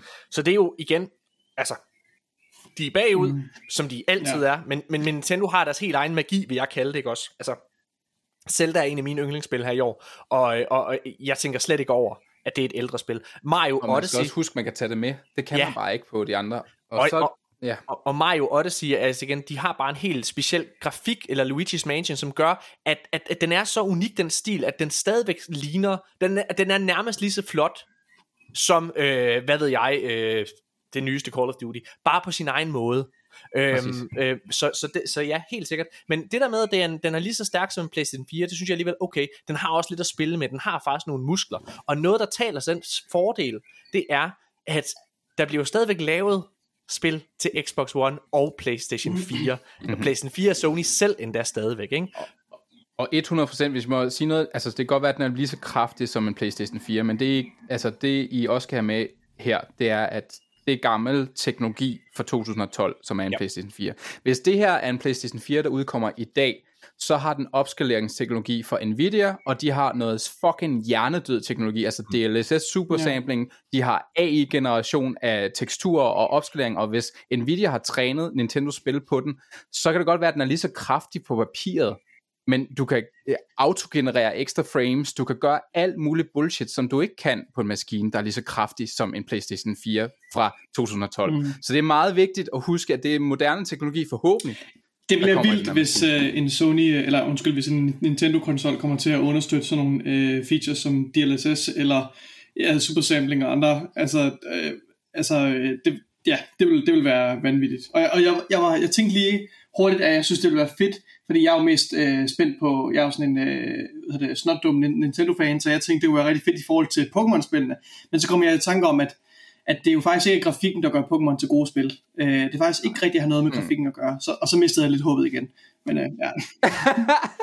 men det er også, øh, undskyld, det er, en, uh, det er en historie, vi slet ikke snakker om nu, men grunden til, at jeg også uh, linket netop til dig, at du skulle prøve det der, jeg kan ikke huske, hvad det hedder, battle, skydespil, battle, battlefield-agtige klon. Ja som er lavet af tre mennesker, det er, at det føles som det bedste Battlefield-spil. Men det ligner jo, altså det ligner jo pis, ja, ja. fordi det handler om gameplayet Lige først. Præcis. Og det er derfor, jeg gerne vil have dig, der rent faktisk virkelig går op i grafik, at du prøver det og fortæller mig, mm. at det her er det bedste Battlefield-spil, der er kommet i mange år. Fordi det viser bare, at det har fucking ikke en skid med det grafiske at gøre. Ja. At spille sjovt, så er et spil fucking sjovt. Lad mig, lad mig lige sætte den uh, nyhed ja, og præsentere den for, uh, for ja. lytteren, fordi ja. det, er, det, er, det, er skide, det er en skide skarp observation, Jørgen. Uh, så Jørgen, han deler en, uh, en, en, et YouTube-klip mm. for os for det her nye spil, som bare er stukket af uh, på, uh, på, på Steam. Uh, og det er et uh, spil, som hedder Battle Bit og det klarer sig langt bedre end for eksempel Battlefield 5. Øh, Når du siger langt bedre, altså, så er det altså Steam, øh, Steam øh, spiller antallet, ja. hvilket selvfølgelig ikke øh, er alt vel for, for BattleBit, der er det alt, øh, fordi det udkommer kun igennem Steam. Øh, men, men det giver måske en grov sammenligning af, af populariteten, øh, og, og der er det overgået øh, Battlefield 2042, øh, og desuden så var det faktisk tæt på, i sådan, i, i, da, da, da antallet af spillere peakede, altså samtidig antal spillere peakede, der var det faktisk tæt på at nå, eller at overgå uh, Battlefield 2042's egen peak uh, concurrent player count, hvilket er fuldstændig uh, vanvittigt. Øhm, et spil, som er lavet tre mennesker. Et spil, som er lavet af tre mennesker, som, hvor de har brugt, jeg ved ikke, hvordan Roblox fungerer, jeg beklager virkelig, at jeg er så uviden omkring det. Det, det er ikke Roblox, det er, det er nemlig ikke Roblox, men det ligner Roblox, 100%. Okay. Det er et selvstændigt spil på Steam, der koster... Hva, hvad for en game engine har de, har de brugt Roblox Game Engine, eller hvordan fungerer det? Nej, overhovedet ja. ikke. Jeg tror bare, det ligner til Det ligner tilfældigvis, ja. Øh, så det, der har intet ja. med... Jeg ved faktisk ikke, hvad det er lavet i, men, men, men, men det ligner men ja, fucking Roblox. Det er rigtigt. Det, det har meget sådan Hvis jeg, crude... Øh, ja, vil du fortsætte? Vil du mhm. sige mere, Morten? Vil...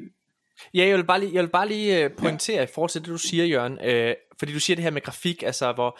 Altså, øh, jeg tror, hvis der er noget, der er blevet altså en, et faktum her de sidste to år, og det er noget, som Game Pass har hjulpet med, øh, hvis man skal prøve at parallel, altså, drage paralleller tilbage, øh, tilbage til det. Fordi Game Pass, hvis der er én ting, det gør godt, så er det, at det får øjnene op for indie-spil. Og der er helt klart ikke nogen tvivl om, at sådan noget som øh, Steam, det, altså det er jo en legeplads for det. Men for den almene spiller, for at komme ud til et stort publikum, der skal man være på konsol, og der har de hjulpet rigtig meget. Og hvis der er noget, som Game Pass indie-spil for eksempel har gjort, så er det at bevise, at gameplay is king gameplay er simpelthen det vigtigste overhovedet. Altså Vampire Survivors, som er et spil, som øh, udkom sidste år, og fik en kæmpe stor medfart blandt andet på grund af Game Pass, jamen det er jo fordi, ja det ligner måske ikke det flotte spil i hele verden, men gameplayet er så bundsolidt. Et mm. andet Microsoft-spil, det er selvfølgelig Minecraft, som også er ikke et specielt pænt spil, men bare så godt gameplaymæssigt. Og det er jo det, som det her BattleBit igen bare beviser, det er, jamen prøv at det, det er lige meget, hvordan det ser ud. Fortnite, mm-hmm. dengang Fortnite udkom, var det slet ikke lige så pænt, som det er nu, hvor det er en del af Unreal. Det var også bare, igen, et spil. Og øh, 90% af nu spiller det professionelt, de slår alt grafik fra. Præcis. Det var præcis. Altså, det er, men, men, men, det, der også var interessant ved Battlefield, det er også, det er også et slap in the face til EA, fordi det folk godt kan lide, det er, hvis du kan lide at spille sniper, så spiller du sniper. Hvis du kan lide at spille med en assault rifle, kan du lide at spille med en assault rifle. Der kan være 200 milliarder, eller 256 spillere på en server. Der er bare sådan, det viser bare, at, at bund gameplayet i Battlefield har været solidt lige siden 2009, men de har, altså EA har ikke formået at, at fatte det. De har altid øh, introduceret en af ny gimmick, og de har øh, proppet ting ind, så du skal købe dig til at kunne spille med en F-16 og alt sådan noget. Det var seriøst der, hvor jeg stoppede. Det var der, hvor jeg fandt ud, satte mig op i en F-16 første gang i, tror jeg, i øh, Battlefield 4 eller 5 eller sådan noget. Ja, nej, det var nok 4'eren. Og så fløj jeg op, og så fandt jeg ud af, at jeg blev skudt ned med et missil, og så fandt jeg ud af, at jeg skulle spille til level 17, før jeg kunne bruge flares, eller jeg kunne betale mig for at unlock Ja. flares. Så var jeg sådan, jeg spiller fucking ikke Battlefield 4 mere, eller Battlefield mere. Mm. Det var der, jeg stoppede. Jeg, jeg, jeg prøvede faktisk at lave sådan en rigtig fin, øh, grund til at jeg nævnte øh, Game Pass og alle de her ting, det var for at lave en rigtig fin Jeg, jeg er ikke færdig, jeg vil gerne til sige mere til Battlebit. Nå, må. okay, fair nok. Okay, fordi jeg synes faktisk, det er en virkelig interessant historie. Jeg kunne godt tænke mig at tale lidt mere om, hvis, hvis vi har tid til det. Øhm, fordi yes. øh, jeg baserer det på, på en video, som en af mine øh, yndlings Battlefield content creators øh, har lavet, som hedder Level Cap Gaming, som jeg vil anbefale, at man går ind og ser. Den hedder noget med Battlebit versus Battlefield, uh, Wake Up Call, eller et eller andet den stil. Øh, glimrende video. Øhm, og, og, og det han ligesom påpeger i den her video, det er, at han, han mener ligesom, at, at Battlebit viser øhm, han viser faktisk, at, at der er stadigvæk en efter, fordi de her udviklere, de her tre udviklere, som har lavet Battlebit, de, gør ikke, de laver ikke ret noget særligt innovativt. De bruger en meget, meget crude game engine, øh, og, og, men de bruger kun idéer, der allerede er testet og øh, og hvad, hvad skal man sige, øh, og kendt for Battlefield spil, men de har bare kombineret det i et spil, uden alt det andet bloat, som DICE og EA normalt presser ind øh, ovenfra, sikkert med, at øh, der er det her, de her gimmicks, Battlefield gimmicks, som desværre har fyldt rigtig meget, ikke også? Levolution var en ting med Battlefield 3 eller 4, kan jeg ikke huske, jeg tror det var 4'eren, med det her med, at du kunne lave store ting, der ændrede mappen lige pludselig, ikke også? Og, og, og nu her med 2042 var det meget sådan naturkatastrofer, øh, tornadoer, og jeg skal komme efter dig, hvilket bare kun tjener det formål, føles det som om, at, at lave pæne trailers. Det har ikke noget at gøre med Battlefield gameplay. Og det det her Battlebit, øh, popularitet af Battlebit viser, at du behøver ikke at lave innovation i det her område. Der er en ekstremt stor efterspørgsel. Der er et stort core audience, som elsker military first person shooter i den her Battlefield genre. Øh, og, og det kræver ikke, at du skal ud og genopfinde den dybe tallerken. Du skal bare lave et, bare i godsøjne, lave et solidt Battlefield øh, experience, og det er det til syden, som Battlefield, Battlebit er, og som den giver til spillerne. Hold op. Øhm, øh, og, men jeg er ikke helt enig med jer i, at grafikken er, er underordnet. Altså jeg er enig i, at selvfølgelig at gameplay, core gameplay er, hvad hedder det, er virkelig, virkelig, øh, er det vigtigste, det er alfa og omega, det vil altid komme først.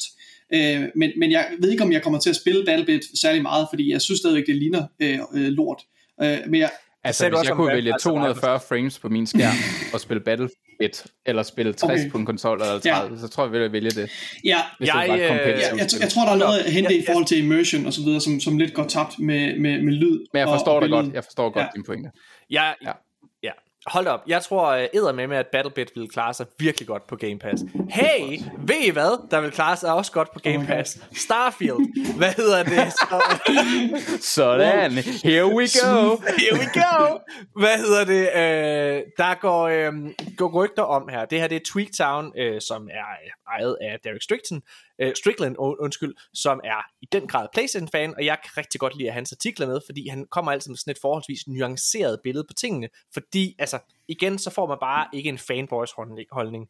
Men han, øh, han, øh, han sidder altså og spekulerer i, at Starfield faktisk kan være med til at give Microsoft en rekordindtjening i deres Q1. Og det er interessant, fordi det her, øh, og det kommer selvfølgelig igennem Game Pass, men det er interessant, fordi mm. Game Pass, øh, undskyld, det er interessant, fordi Starfield ikke kommer til at være et spil, de fleste køber. Det kommer til at være udelukkende igennem Game Pass, at man downloader det. Øh, så det er selvfølgelig interessant, og jeg tror, der kommer til at være et kæmpe, kæmpe influx. Helt seriøst, jeg tror resten af året her, der kommer øh, Game Pass øh, abonnenterne, de kommer bare til at stige.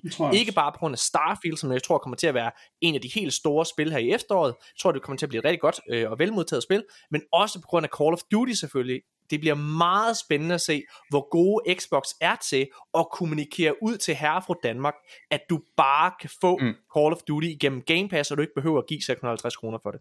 Det er også, det ligger på et perfekt tidspunkt, det ligger lige op til jul. Mm. Altså det er jo der, hvor at man, det udkommer forhåbentlig, altså 7. i 13 får perfekte anmeldelser, eller får virkelig gode anmeldelser, og så kan alle børnene ønske sig en Xbox i julegave, eller hvem end, der har lyst til at have en Xbox. Ja. Og derfor er det også, det- altså det kan jo lede langt ind i det næste år, hvis det jeg, går godt. Jeg tror også, Starfield, Starfield kommer til at være en kæmpe katalysator for, for, øh, for forhøjet engagement. Altså, man- man skal ikke undervurdere den her effekt af, at, at et spil som Starfield udkommer, og, og du står der som forbruger med valget, okay, jeg, jeg kan betale fuld pris for det her, øh, eller jeg kan lige smide de her 100 kroner, eller meget det er på Game Pass, eller, øh, hvad hedder det, 1 kronens øh, pris ved den her upgrade, som også øh, er, er en anden øh, nyhed, øh, for at komme ind i Game Pass, og lige snart du er inde i varmen, så kan det være, ah, så, så, kan, det, så kan du lige så godt lige prøve nogle af de andre titler måske også. og så har man ikke lyst til at give slip på det igen. Øh, det, det der er sjovt med Game Pass, det er, fordi jeg, øh, det kommer måske som en overraskelse for lytterne, Ja. også, men det er faktisk tit, når jeg taler med almindelige mennesker, at jeg siger, prøv lige at få Game Pass. Det siger jeg tit, det kommer som en overraskelse for, Ja. jeg ved det godt. Lad være falde ned af stolen. Mm. Øh, hvad Ja, lige, uh, uh, jeg sidder men- her og klokker lidt ud her. Men Nå, det er- hvor men mange det er penge fakt- har han fået her? Men det, er, det der er, det er, at det er faktisk ret svært at overbevise folk om, at det er noget. Men alle, der har fået Game Pass, dem jeg har prøvet at push, det, øh, push på det, eller hvad man kalder det, der har de simpelthen beholdt det. Der har ikke været en en, som har... Men det er som om, man skal, man skal have det for at forstå det. Og der, er- jeg, har, jeg har prøvet flere, som har haft PlayStation Plus, altså ekstra, hvor de har sagt, ja, men det er ikke helt så fedt, det er jo sådan nogle gamle spil. Hvor det er, at når man er på Game Pass, der er det jo, der er det jo nye titler, øh, som kommer ind oftest. Jeg Nå, har en lille anekdote, jeg gerne vil, vil dele, øh, fordi min nevø, han er, øh, han er en inkarneret gamer. Øh, jeg har faktisk, øh, Jørgen, jeg har faktisk introduceret ham til, øh, hvad hedder det, Souls-like-genren, ja, jeg ved det godt. Øh, så Uh, han, har, han har spillet øh, Elden Ring flere gange på New Game Plus, øh, og han er, han, wow. han er en sokker, Hvornår, hvornår, introducer, hvordan, hvornår tager du din datter med, og så din nevø, det var med? Nej, det vil jeg gerne han er, han, er, han er virkelig hardcore PC-gamer og, og inkarneret. Han- er, det, han er ny på den her genre her. Men nu er han jo begyndt at kigge efter, for jeg har forsøgt at skubbe ham til at spille nogle flere spil, også komme over på konsolspil og spille nogle historiespil og Dark Souls osv. Øh, og han er verdens største fucking nærrøv, ikke også? Han har aldrig, han har ikke brugt den ene, eneste krone af hans konfirmationspenge, ikke også? Så nær er han, og der er gået, snart gået et år, ikke også? Så han, men han, øh, han, han, han, han, sagde faktisk til mig her for nylig, at han overvejede at købe Game Pass, for han kunne godt se, at det var sgu da den bedste deal, man overhovedet kunne få øh, øh, for sådan en, en lille nærrøv som ham. Øh, så hvis du lytter med, Lukas, se på fingeren nu. Er det bare fordi I er født i Jylland, Jamen, jeg ved ikke, hvad det- jeg ved- derovre, at de er, altså, det, Jeg ved ikke, hvad det handler om. Jeg indrømme, jeg har det også. Det kan godt være, det er det. Altså, jeg, jeg, jeg, jeg, jeg har men også. ærligt, jeg kan, jeg, kan godt, jeg kan godt forstå det. Altså, det er jo en god deal. Det giver jeg kan godt god fortælle dig, hvis jeg var, altså hvis jeg var 14 år, ikke også, mm. og jeg havde Game Pass, altså jeg ville slet ikke kunne være i mig selv. Altså det mener jeg virkelig. Altså i dag, øh, der, der er jeg jo heldig, at jeg kan købe de fleste spil, hvis jeg vil have dem, og vi er så privilegerede her i podcasten, at vi får dem endda. Mm-hmm. Altså, men den gang, hvor jeg ikke havde adgang til særlig mange spil. Altså det var svært at overbevise sine forældre til at gå ud og købe en ny stor titel, ikke også? Det var måske på sin fødselsdag. Det der med at have Game Pass og bare få det, det, øh, det altså hold kæft mand, hvor ville det være sindssygt at være 14 år i mig. Øh, også med PlayStation Plus vil jeg bare lige sige. Øh, nå, Det virker men, ellers ja, som om, du er lidt 14-årig stadigvæk. Ja, jeg ved det godt.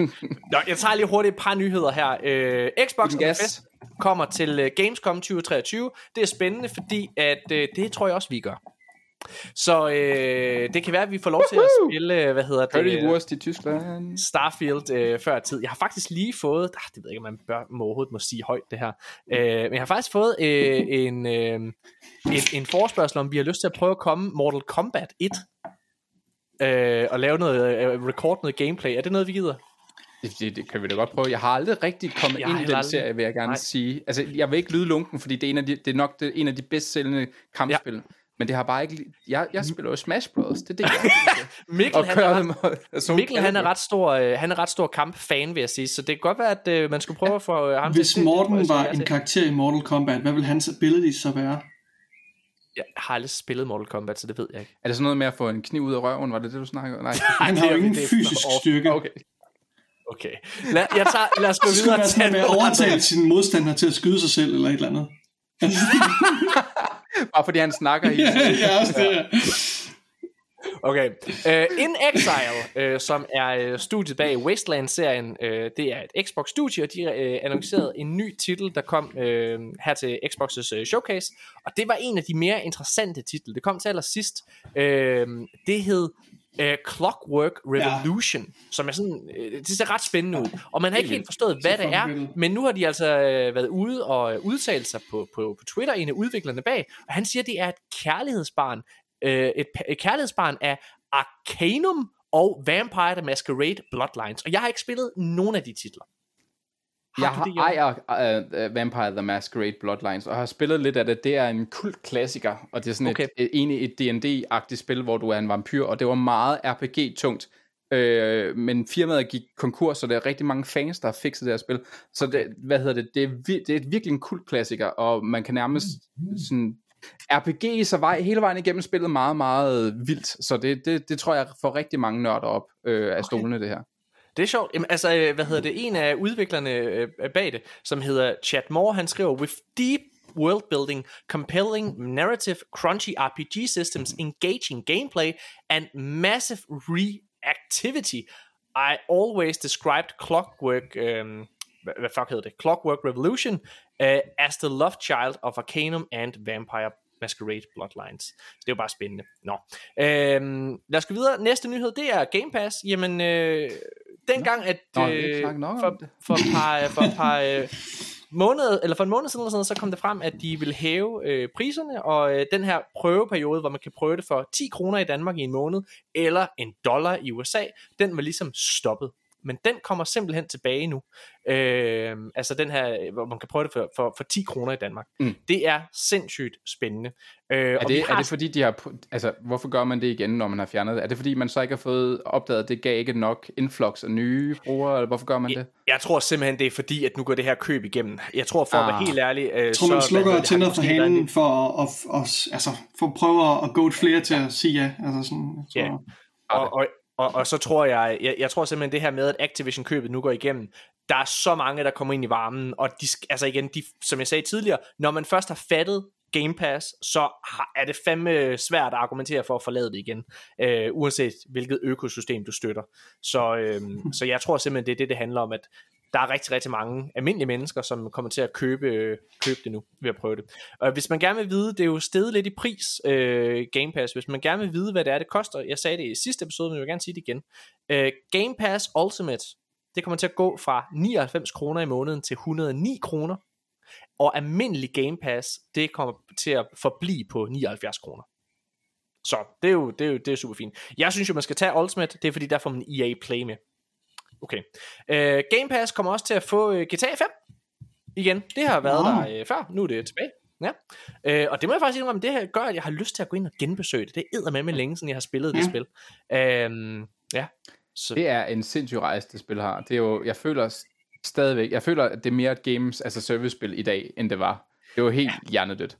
Ja, men altså, jeg- og jeg kan huske, jeg var, jeg jo, jeg jo gammel, ligesom dig, Jørgen. Hvad hedder det? Så øh, jeg, jeg kan jo huske, dengang det kom, øh, der var jo ikke GTA Online til at starte med på PlayStation 3. Der gik faktisk ret lang tid, inden det kom, og det var ikke specielt godt, da det så endelig udkom. Men de har bare, modsat Red Dead Online, ja. så har de bare nurtured det, og gjort det altså øh, fuldstændig fantastisk. Kæmpe cash cow. Apropos Rockstar og Red Dead. Red Dead Redemption. Øh, der har været rygtet en remaster i lang tid. Og der har været folk derude og afrøfte, ah, det er ikke rigtigt osv. der. Men podcastvært Colin Moriarty, tidligere IGN-journalist, som har den her podcast, der hedder Sacred Symbols, han har været ude at sige, at det her remake er ægte, og han har set det. Øhm, han har helt specifikt sagt i hans podcast Sacred Symbols, I can say I have seen confirmation that this is real. I don't think you need this confirmation, but I had someone reach out to me behind the scenes that showed me something that definitely shows this game is coming. Maybe even immediately. Im- with imminently. an announcement. In imminently. Uh, uh, with an announcement maybe in the uh, in like August. So not a huge surprise. You don't need uh, you don't need to tell you that South Korean rating sports doesn't just rate things. They rate things that are submitted to them. Og det er jo selvfølgelig rigtigt, fordi det han henviser til, det er, at uh, South Korea, altså Sydkorea, deres ratingsystem, de var faktisk inde og putte en rating på lige præcis den her ting. Uh, så han, altså han, for ham, så understreger han det åbenlyse, men det gør han ikke for alle andre, fordi at uh, Take-Two var faktisk ude og downplay det og sige, ej, den er ikke, det er ikke rigtigt, og også nogle ting, men jeg tror på det, uh, når Colin siger det. Ja, det tror jeg også, men det er spændende at se, hvor, hvor stor en remaster det er, fordi altså, en af de fede ting ved Xboxen, det er, at du kan proppe uh, Red Dead Redemption i, Ja. og det er også da jeg spillede det, så det sidder i 4K. Der skal godt nok være nogle teksturer, der ser lækre ud, før jeg gider at er en virkelig sjov øh, observation, du kommer med der, fordi jeg har faktisk hørt den her episode, hvor det er, at, øh, at øh, Colin siger det her, fordi mm. jeg lytter til Sacred Symbols. Og øh, det interessante er, at Chris Ragon, som er YouTuber, som er fast del af den øh, podcast, han siger faktisk præcis det samme. Han siger, jamen han har lige spillet Mhm. Red Dead Redemption på Xbox, og der har de nemlig den her 4K opskalering, det, det er jo det, de har af service, Okay, altså de, de er rigtig gode til, ja, de er, de er virkelig gode Det, til det er ligesom super at, nice. og, og øh, hvad hedder det, og, og vedligeholde gamle titler Mm. og, og, og, og, og give dem features. Der er sikkert også uh, Auto han- HDR understøtter det garanteret også. Så de, er- Prøv- han, han, han sagde præcis det, som Jørgen siger, nemlig, mm. Mm. at der er godt, det er godt nok noget, den her remaster skal kunne gøre, for at han overhovedet kunne have interesse i at købe det, fordi Xbox gør det så godt af sig selv. Jeg tror, at Det mest interessante er, at, at PC-spillere og potentielt, altså PlayStation 5-spillere og potentielt øh, Switch-spillere får adgang til det. Jeg ved simpelthen ikke, hvor det jeg kommer. er nødt til at Jeg er sige, ikke så glad for at udgive ting på Nintendo. jeg til at sige, vi, vi ved jo ikke, hvilken øh, remaster-inkarnation det her det bliver. Jeg håber selvfølgelig, at det bliver en remaster i en i den samme, eller en, selvfølgelig måske en lidt nyere engine, øh, som Red øh, Dead 2 bliver udviklet på. Det vil være best case scenario, og det tror jeg er det, der er tilfældet. Fingers crossed. Øh, altså, øh, det er nok ikke nogen spoiler at sige, at Red Dead 2 jo faktisk øh, ligger ret øh, meget op til øh, og hænger sammen med Red Dead 1. Øhm, men men jeg, jeg, Red Dead 2 er en Det er en prequel, prequel, til ja, Red netop. Redemption. Øh, og jeg, jeg synes, altså jeg synes, der, jeg tror, der vil være stor forskel. Altså, selvom, selvom om det er en, jeg, ved, jeg er med på, at det er en 4K opskalering, og hvis du har de her andre features, uh, auto HDR, og måske hurtigere framerate og whatever, det, det, det er noget helt andet, end at, tingene, end at spillet er lavet i en, en moderne Red Dead 2 game engine. Altså det vil være, øh, for mig i hvert fald, vil det gøre en kæmpe, kæmpe stor forskel. Og det er min våde Mm. øh, cowboy-drøm, der går i opfyldelse, hvis de, hvis de ender med at, at lave den her remaster. Og Nikolaj, jeg tror simpelthen ikke, det bliver det. Det tror Men du jeg, fordi jeg, tænker, Jeg synes jeg bare- tror, det udkommer Ja. til at udkomme på Switch også. For, ja, og jeg, okay. Fordi det sidste remake, de lavede, det var de der tre GTA-spil, som bare var... Oh my god, det kom er rigtigt, det er rigtigt. Ej, fuck. Ja. Ja, man, Jeg skulle man skal ikke have det for høje forventninger Jeg til Rockstar, selv ikke når det handler om Red Dead. Altså, fuck man. De, øh, Ja, ja, de har jo fuldstændig, øh, altså, de, Red Dead Redemption 2 solgte rigtig, rigtig, rigtig, rigtig godt. Og Red Dead Online i min optik havde mulighed, det havde potentialet til at udfylde et, øh, et hul, som GTA Online ikke havde, og give en anden oplevelse, men de har Det fuldstændig fucking underprioriteret det. Mig og Nikolaj, mig og Nikolaj, vi elskede at sidde og spille uh, Red Dead Online, men der kom bare aldrig noget content. Altså, det var, Jeg det tror var så, simpelthen, Jeg- de har lavet den der to cirkler, og så har de set, hvad er vores ja. brugere i GTA 5 Online, og hvad er vores brugere i Red Dead, og det er nok været de samme. Og så har de tænkt, okay, en af de her må dø. de, de har lavet, hvad der føles som mig, en meget, meget kynisk øh, og økonomimotiveret øh, motiveret beslutning øh, med, med, med hensyn til Red Dead Online. Jeg kan ikke beskrive, jeg fucking elsker Red Dead 2. Jeg synes, det er et af de bedste spil, der nogensinde ja. er blevet udviklet. Det er et af de spil, jeg har er følelsesmæssigt måske mest investeret i, fordi jeg var så immersed og så altså, betaget af den her smukke, smukke, smukke verden, som ingen, altså ingen, øh, der findes ingen lige, øh, hvad det angår, efter min mening. Altså ja, Red Dead 2, eller Red Dead Online, øh, det er en, den største tragedie, gaming-tragedie, efter min, efter min personlige holdning. Jeg tænker, jeg kigger på Jørgen, han sidder, han dømmer mig og tænker, at jeg er fucking fuld af pis. Nej, jeg, nej, jeg, gør jeg kan godt forstå. Jeg kan godt, du, du er glad for den hest der. Det skal bare. Den spoiler, den der spoiler de skrumper, er Jørgen, når det bliver koldt. Fuck, det er fedt. Næste nyhed. Øhm, Square Enix overvejer at lave flere remasters af ældre titler efter Final Fantasy øh, Pixel Remasters succes. Øhm, det er jo... Apropos mig og uh, balls, der bare bliver kæmpe store til gengæld. Altså, Final Fantasy, jeg skrev det i chatten, hvor du, Nikolaj, bare ownede mig. Jeg skrev, hvis Final Fantasy lige nej. udkommer, som der er rygter om, fordi det er leaget med noget Nvidia shit. Altså, jeg, jeg, jeg kommer til at tude i to uger, fordi det er et af mine det, Hvis jeg har min yndlingsspil, så er det nummer to på listen. Det er Det- mit ynd, en af mine yndlingsspil, så jeg håber, det er rigtigt. Nu skal du høre her. Det er også øh, lidt kedeligt, fordi vi, det er jo stadigvæk godt, det gamle. Mm. Du skal, du skal ikke afsløre din holdning omkring uh, Final Fantasy 16, men det er jo faktisk det næste spil, som du anmelder. Forhåbentlig så kommer der en anmeldelse allerede på mandag, uh, hvor dig og mig, vi har siddet og spillet det. Jeg er næsten Jeg glæder mig sindssygt meget til at snakke Jeg er med dig. næsten færdig med spillet. Uh, det, bliver, det bliver sindssygt Ja, spændende. Nikolaj, hvordan kom du ud af den her... Øh, Jamen, er det, er det, er det, Jeg, øh, jeg har bare stålet lang nok tid til, at Morten han øh, har været sådan, okay, den giver vi til en anden. jeg giver op. Nej, hvad hedder det, det, det jeg, jeg tror faktisk, det var fordi, du tog på ferie, for at være helt ærlig, så du kunne simpelthen ikke nå at øh, altså, have en chance. Det er jo et kæmpe Ja. spil. Øh, det tager virkelig lang tid at gennemføre. Ja. Øhm, hvad hedder det? Men jeg glæder mig rigtig meget til det. Det bliver øh, en underholdende episode, tror jeg. Så lad os gå videre. Øhm, ja, øh, du vil gerne have final, øh, flere Final Fantasy Remasters. Noget, som Mikkel Jul Gregersen fra vores podcast rigtig gerne vil have, det er Baldur's Gate 3. Mhm. Og, øh, Nu ved vi, hvorfor han gerne vil have Baldur's Gate 3. Ja, jeg, præcis. jeg tager lige øh, en anden nyhed først, fordi det, jeg tager, hvad hedder det, øh, Baldur's Gate 3, det kan tage over øh, 80 timer at gennemføre, og det er hvis du skynder dig, okay? Så de har haft sådan en stor showcase, hvor de har vist en masse frem, øh, og der, øh, der siger de til det her panel her, til den her showcase, der siger du, at øh, ja, altså hvis du bare... Øh, if you just if you just blitz through it, probably takes a minimum of 80 hours. If you make any kind of distractions, whatever, uh, get involved in the game and start uh, to flesh out your own experience, it could run many times uh, that. øh, Okay. Så det er, jo, det er jo sindssygt. Altså, jeg, jeg, jeg øh, har Det jo- aldrig spillet Baldur's Gate-spil. Nej, det er, noget, det er heller ikke noget, der tiltaler kommer jeg mig, heller aldrig til, det Men, men jeg har nogle, nogle seriøse gigavenner, øh, som er kæmpe fans af Baldur's Gate, og siger, at det er nogle af de mest dybe og mest øh, tilfredsstillende okay. RPG-systemer og øh, makker og RPG. Ja, det er virkelig, altså det er nørde, nørdespillerens RPG. Det Han er meget D&D over det. håber jeg.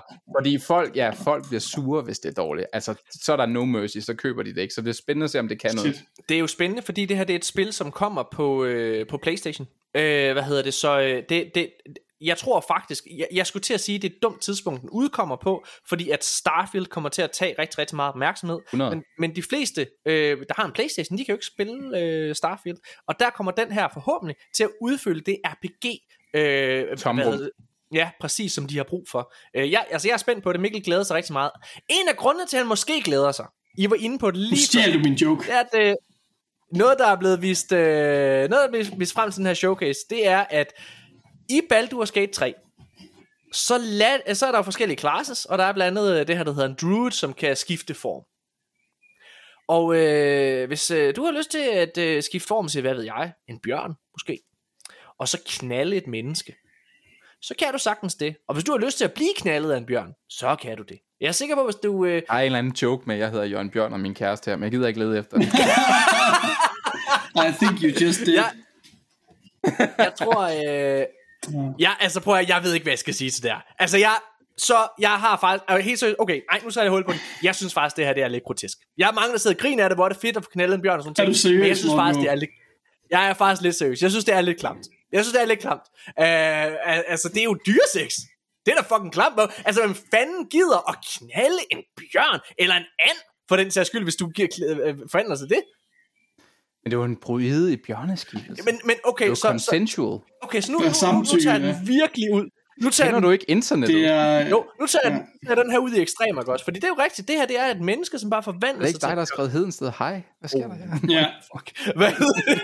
så Den der blodscene hjemsøger mig. altså prøv at høre, et menneske, der har sex med... Jeg har sgu da, mand. Et menneske, der Så bliver knaldet af en, af en bjørn, det kunne være en scene i Hedensted High, eller i, hvad hedder det, G.G. Horsens for den til skyld, Morten. Men, men, men ja, altså jeg ved ikke, jeg synes det, jeg synes det er fuldstændig Jeg forstår, hvad du mener, men jeg tror, jeg tror også, det her det er for at skabe PR.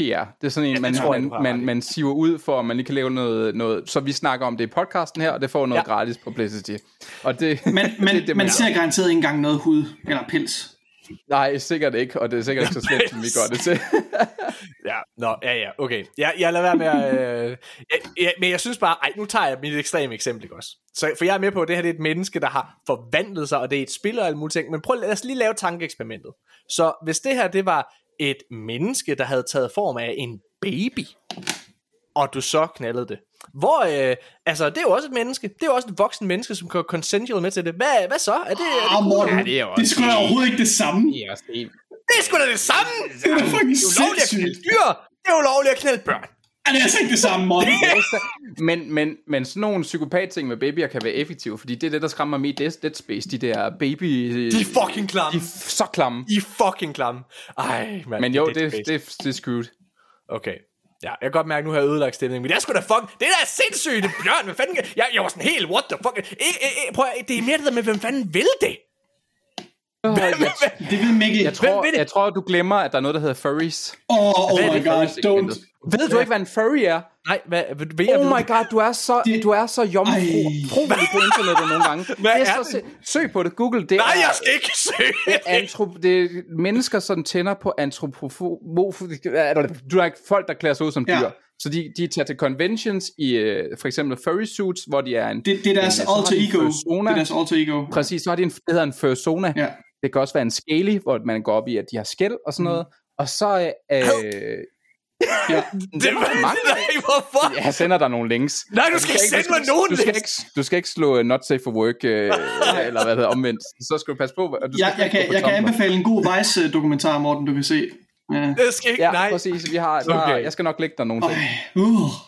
Det, det ved jeg ikke lige helt, hvad det er. Altså, det her, Det det, er da kan dem, det er da dem, Mit hoved de er helt appellerer til med det her. Det er da 100. Jeg er bare så, det er fordi, kære lytter, jeg er så kedelig i sengen. jeg, jeg er så... Det er du virkelig. Jeg spiller på min Xbox, min lille konsol. Den er jeg glad for. Jeg trykker ikke på det der internet på min datamat. Det kan jeg ikke lide. Okay. Nå, hvad er det? Øhm, Metal Gear Solid skuespiller. Har, der er en Metal Gear Solid skuespiller, som er ude og kritisere AI. Og nu er far for at tage hul på en kæmpe, kæmpe stor diskussion.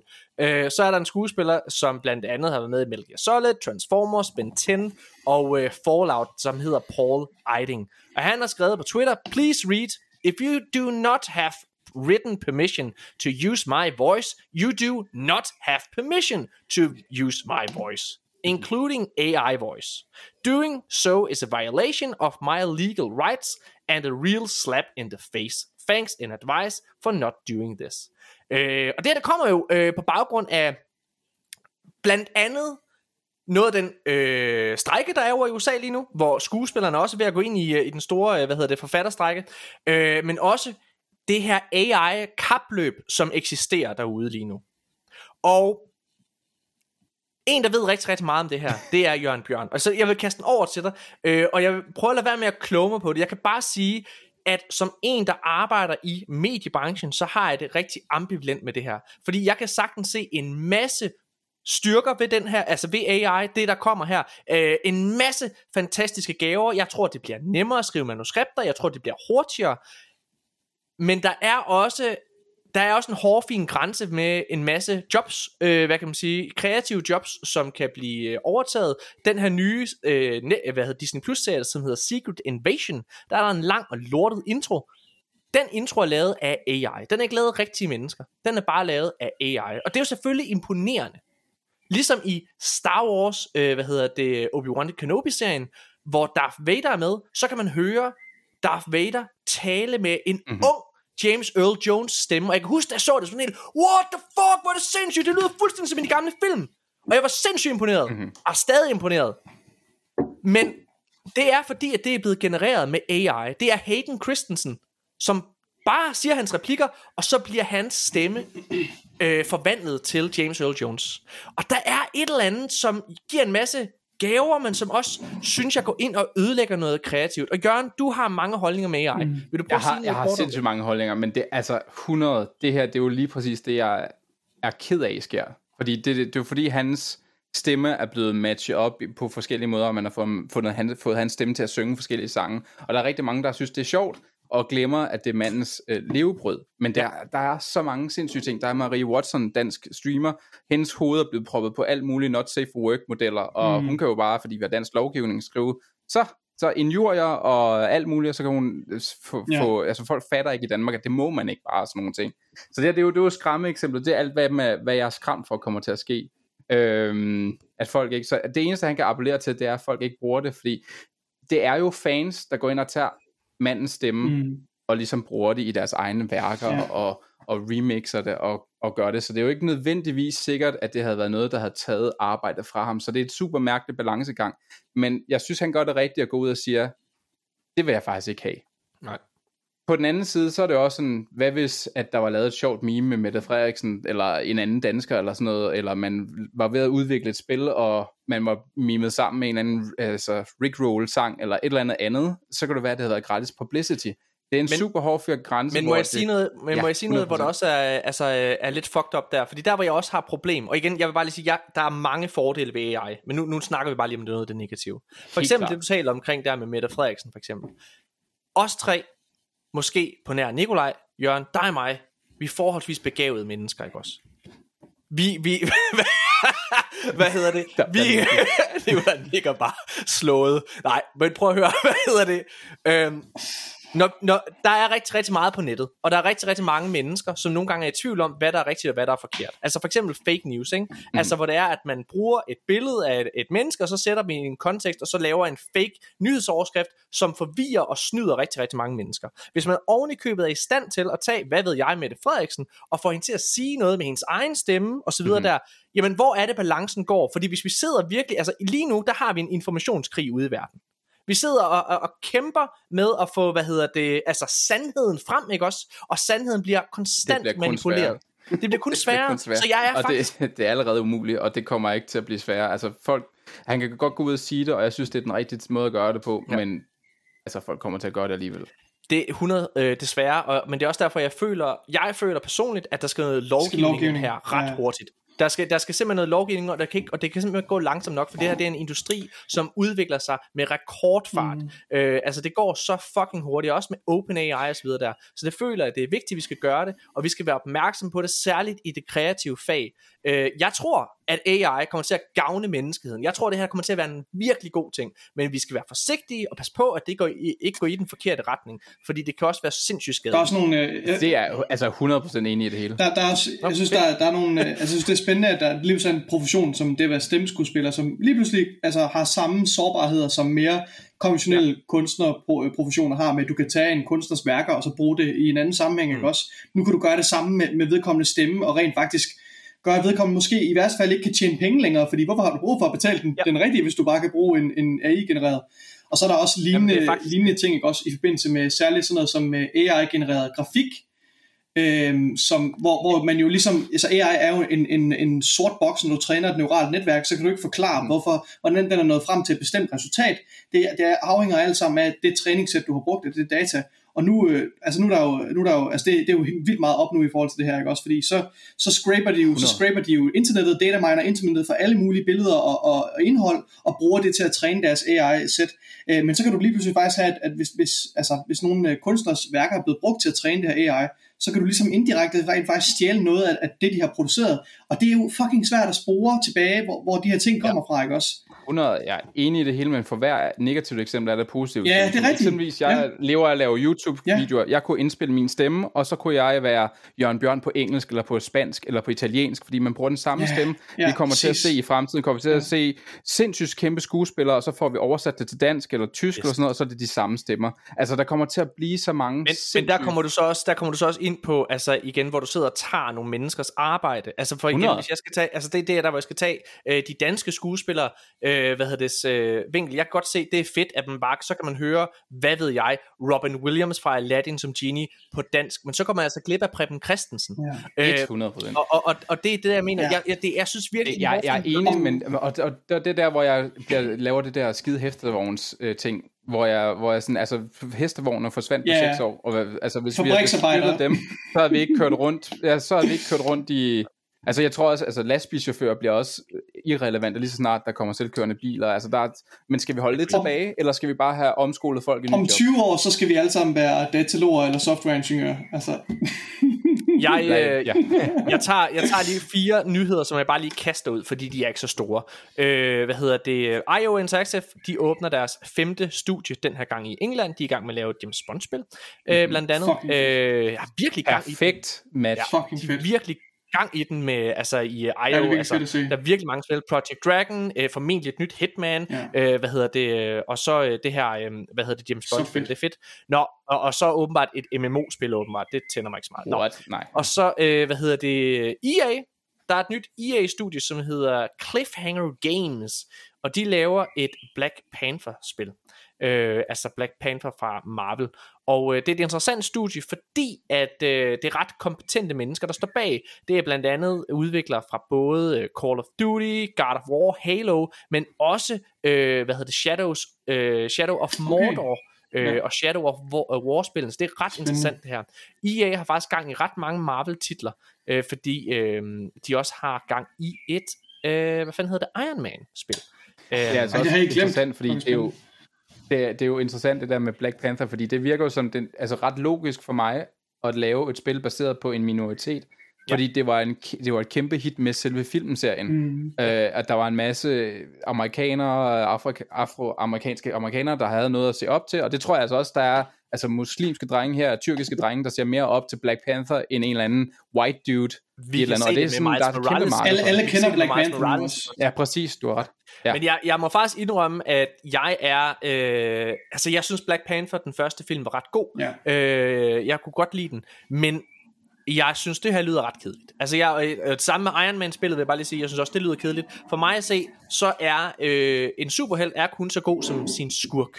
Og desværre, altså der er en grund til, at Spider-Man og Batman er de største. Det er, fordi det er de superhelte, som har det bedste skurkegalleri. Og det er der, altså, når man kigger på Arkham-spillene for eksempel, det vælter rundt med den ene ikoniske skurk efter den anden. Det samme med Spider-Man, hvor det bare, altså så har du Rhino, du har Vulture, Dr. Octopus, Green Goblin, Venom, øh, Lizard osv. Der er så mange kæmpe store skurke. Hvor det er, jeg er ærgerlig over, at man ikke i det her tilfælde øh, laver et X-Men-spil. Fordi X-Men er faktisk en franchise, der på samme måde har mange ikoniske skurker, og der kan du også gå ind og behandle minoriteter osv., hvis det er det, du vil. Der er også det her øh, Captain America øh, under udvikling af Emmy Henning, og det altså, synes jeg også er kedeligt. Nå, næste nyhed. Øh, EA hyrer angiveligt til et nyt Star Wars Jedi-spil. Altså, det virker til, at der kommer et tredje Star Wars Jedi-spil, altså en efterfølger til Star Wars Jedi Survivor det øh, virker ret sandsynligt. Det er ja, en kæmpe det stor... virker ikke som en stor overraskelse, synes Og øh, det bliver Nej, også det kæmpe... Unreal Engine 5 formentlig, hvilket øh, yes. også er ret spændende. Det er det. Øhm, så har, øhm, hvad hedder det, Sonic the Hedgehogs medskaber. Han skal to år i fængsel for insider trading. det, er en, det er en handel, vi overhovedet, altså det her det er en sag, vi overhovedet ikke har, har rørt her i podcasten, men det er, øh, det, det er simpelthen rigtigt. Altså, øh, han, øh, han er blevet kendt skyldig, og han har selv erkendt, at han er skyldig. Øh, så ham her, medskaberen af Sonic the Hedgehog, øh, han skal to år i fængsel nu. Han, øh, ja, det, det er spændende. Jeg, jeg, jeg, jeg, jeg skal jeg forklare, hvordan det fungerer? Eller? Ja, det må du gerne. Og lov til at Ja, og så, okay, så forestiller jeg, at nogen prikker jer på skulderen og siger, okay, Microsoft køber Activision Blizzard om to uger. Hvad gør du så? Køber så køber du aktier. rigtig mange aktier. Og så sælger du dem dagen efter, det bliver annonceret, fordi så har du tjent sindssygt mange penge. Mm. Det er insiderhandel. Ja. Det er det, han har gjort. Får han lov til at behandle, eller beholde de her penge, som han har tjent? Det har jeg desværre ikke fattet, men jeg tænker ikke, det, det lyder da mærkeligt, hvis han kan få lov til det. Ja. Hvad er market, Også når han er hvad er market manipulation så? For det, det, jeg synes, de to ting bliver tit nævnt, sådan, at det er sådan nogle, nogle overskrifter, der dukker op og sådan noget. Det ved jeg ikke. Det ved jeg ikke. Jeg er ikke lige så, det tør jeg ikke udtale mig om, før jeg lige har læst op. Ja, ja. tak fordi du udstiller os. Undskyld. Det er sgu fedt. det er sgu fucking fedt. Man. min, øh, Nå, der mikrofon, du huskede der. Så. næste, næste nyhed, den er, den er, den er ret trist. Øh, så Beyond Good and Evil 2, som er et spil, der har været under udvikling i virkelig, virkelig, virkelig, virkelig lang tid. Øh, instruktøren derfra, han hedder Emily, Mor- Emily Morel. Det, det, det, er, det er nok fransk, så vi ødelægger nok det lige nu. Emily, Emily Morel. Øh, han er lige pludselig død som kun 14-årig. Der er ikke nogen, 14-årig. Øh, der er ikke noget ude om... Ah, undskyld. Åh, oh, undskyld. 40-årig, ja. men det er stadig trist. Ja. Øh, men 40, han er lige pludselig død som 40-årig. Der er ikke, der er ikke noget øh, omkring, hvad dødsårsagen er. Men Hvilket det er nok betyder, at det er noget tragisk. Så det, ja. Øh, og det spil er bare cursed. Ja. Det udkommer det, aldrig. Det er jo ej, seriøst et et af mine yndlingsspil. Og måske er det derfor, at han øh, altså simpelthen har outet sig selv. Det er fordi, at det har været et spil, der var i limbo, og han har brugt så mange år på ingenting. Så nu er det bare... Who knows? Det er i hvert fald sørgeligt. Dis, ja. giv mig det spil. Morten var, han øh, prøvede at lave sådan en... Ja, ja, mega, det lød faktisk mega egoistisk. Der er en mand, der er død, og siger, giv mig mit spil. Det mente jeg ikke på den Og Morten måde. han prøver at lave sådan en Morten flavor joke, hvor der sker noget tragisk, så skal han altid prøve at give det et komisk twist, men der var ingen, der blev sådan oprevet eller, eller reageret på det, så den fandt bare lidt til jorden. Den faldt til jorden, det lå bare der. Helt ubehageligt. Ligesom ham. Ja. Ej, ej.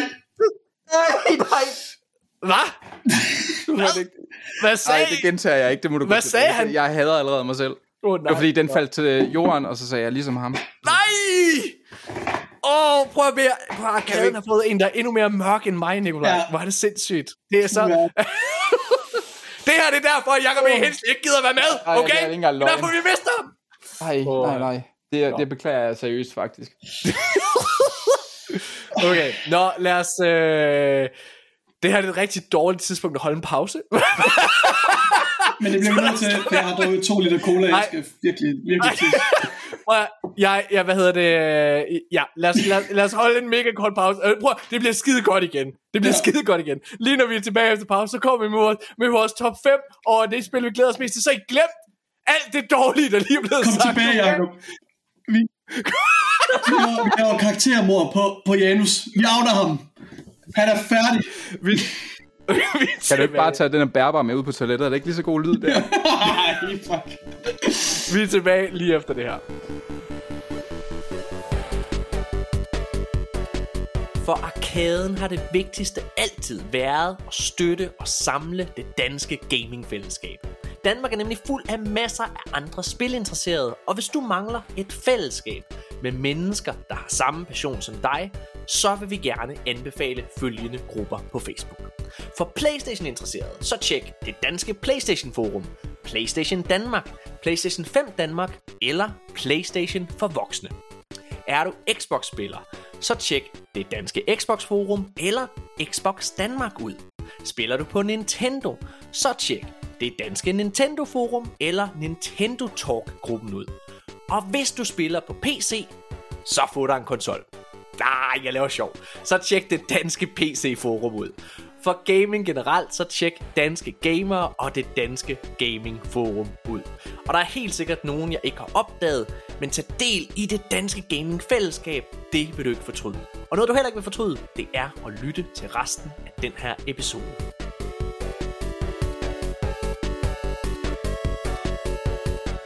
Ja, mine damer og herrer, så er vi tilbage igen, og øh, vi skal lige have det aller sidste ud af den her episode, og øh, det er noget, jeg har glædet mig en lille smule til. Så jeg troede, det her det skulle være en sløv øh, nyhedsuge, så jeg, øh, jeg gav både Jørgen og Nikolaj lektier for.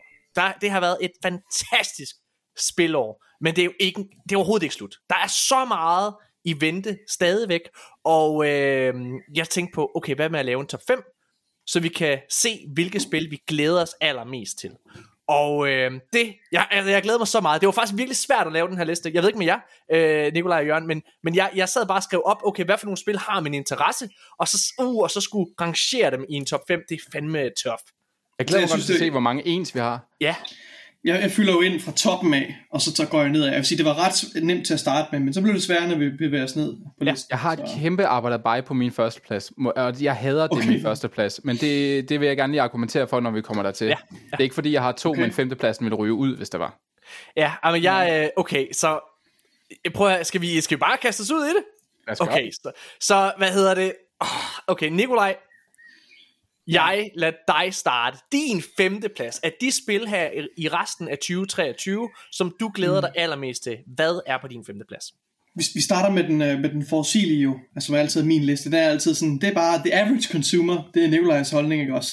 Så er det godt, vi har sådan en med som Jørgen, som bare kommer lige fra højre med sådan en, what the fuck, hvad er det for en omvendt behovspyramide, du har skabt her, Jørgen? Altså, Det er ikke engang Okay. sikkert. Jeg, nu, nu, nu, ej, nej, nej. når du starter med at undskylde, eller hvad? Ja, ikke når du siger det på den måde. Jeg har på min femteplads øh, et Telltale-spil, og det er selvfølgelig ingen ringer end The Expanse, Uh. a Telltale series.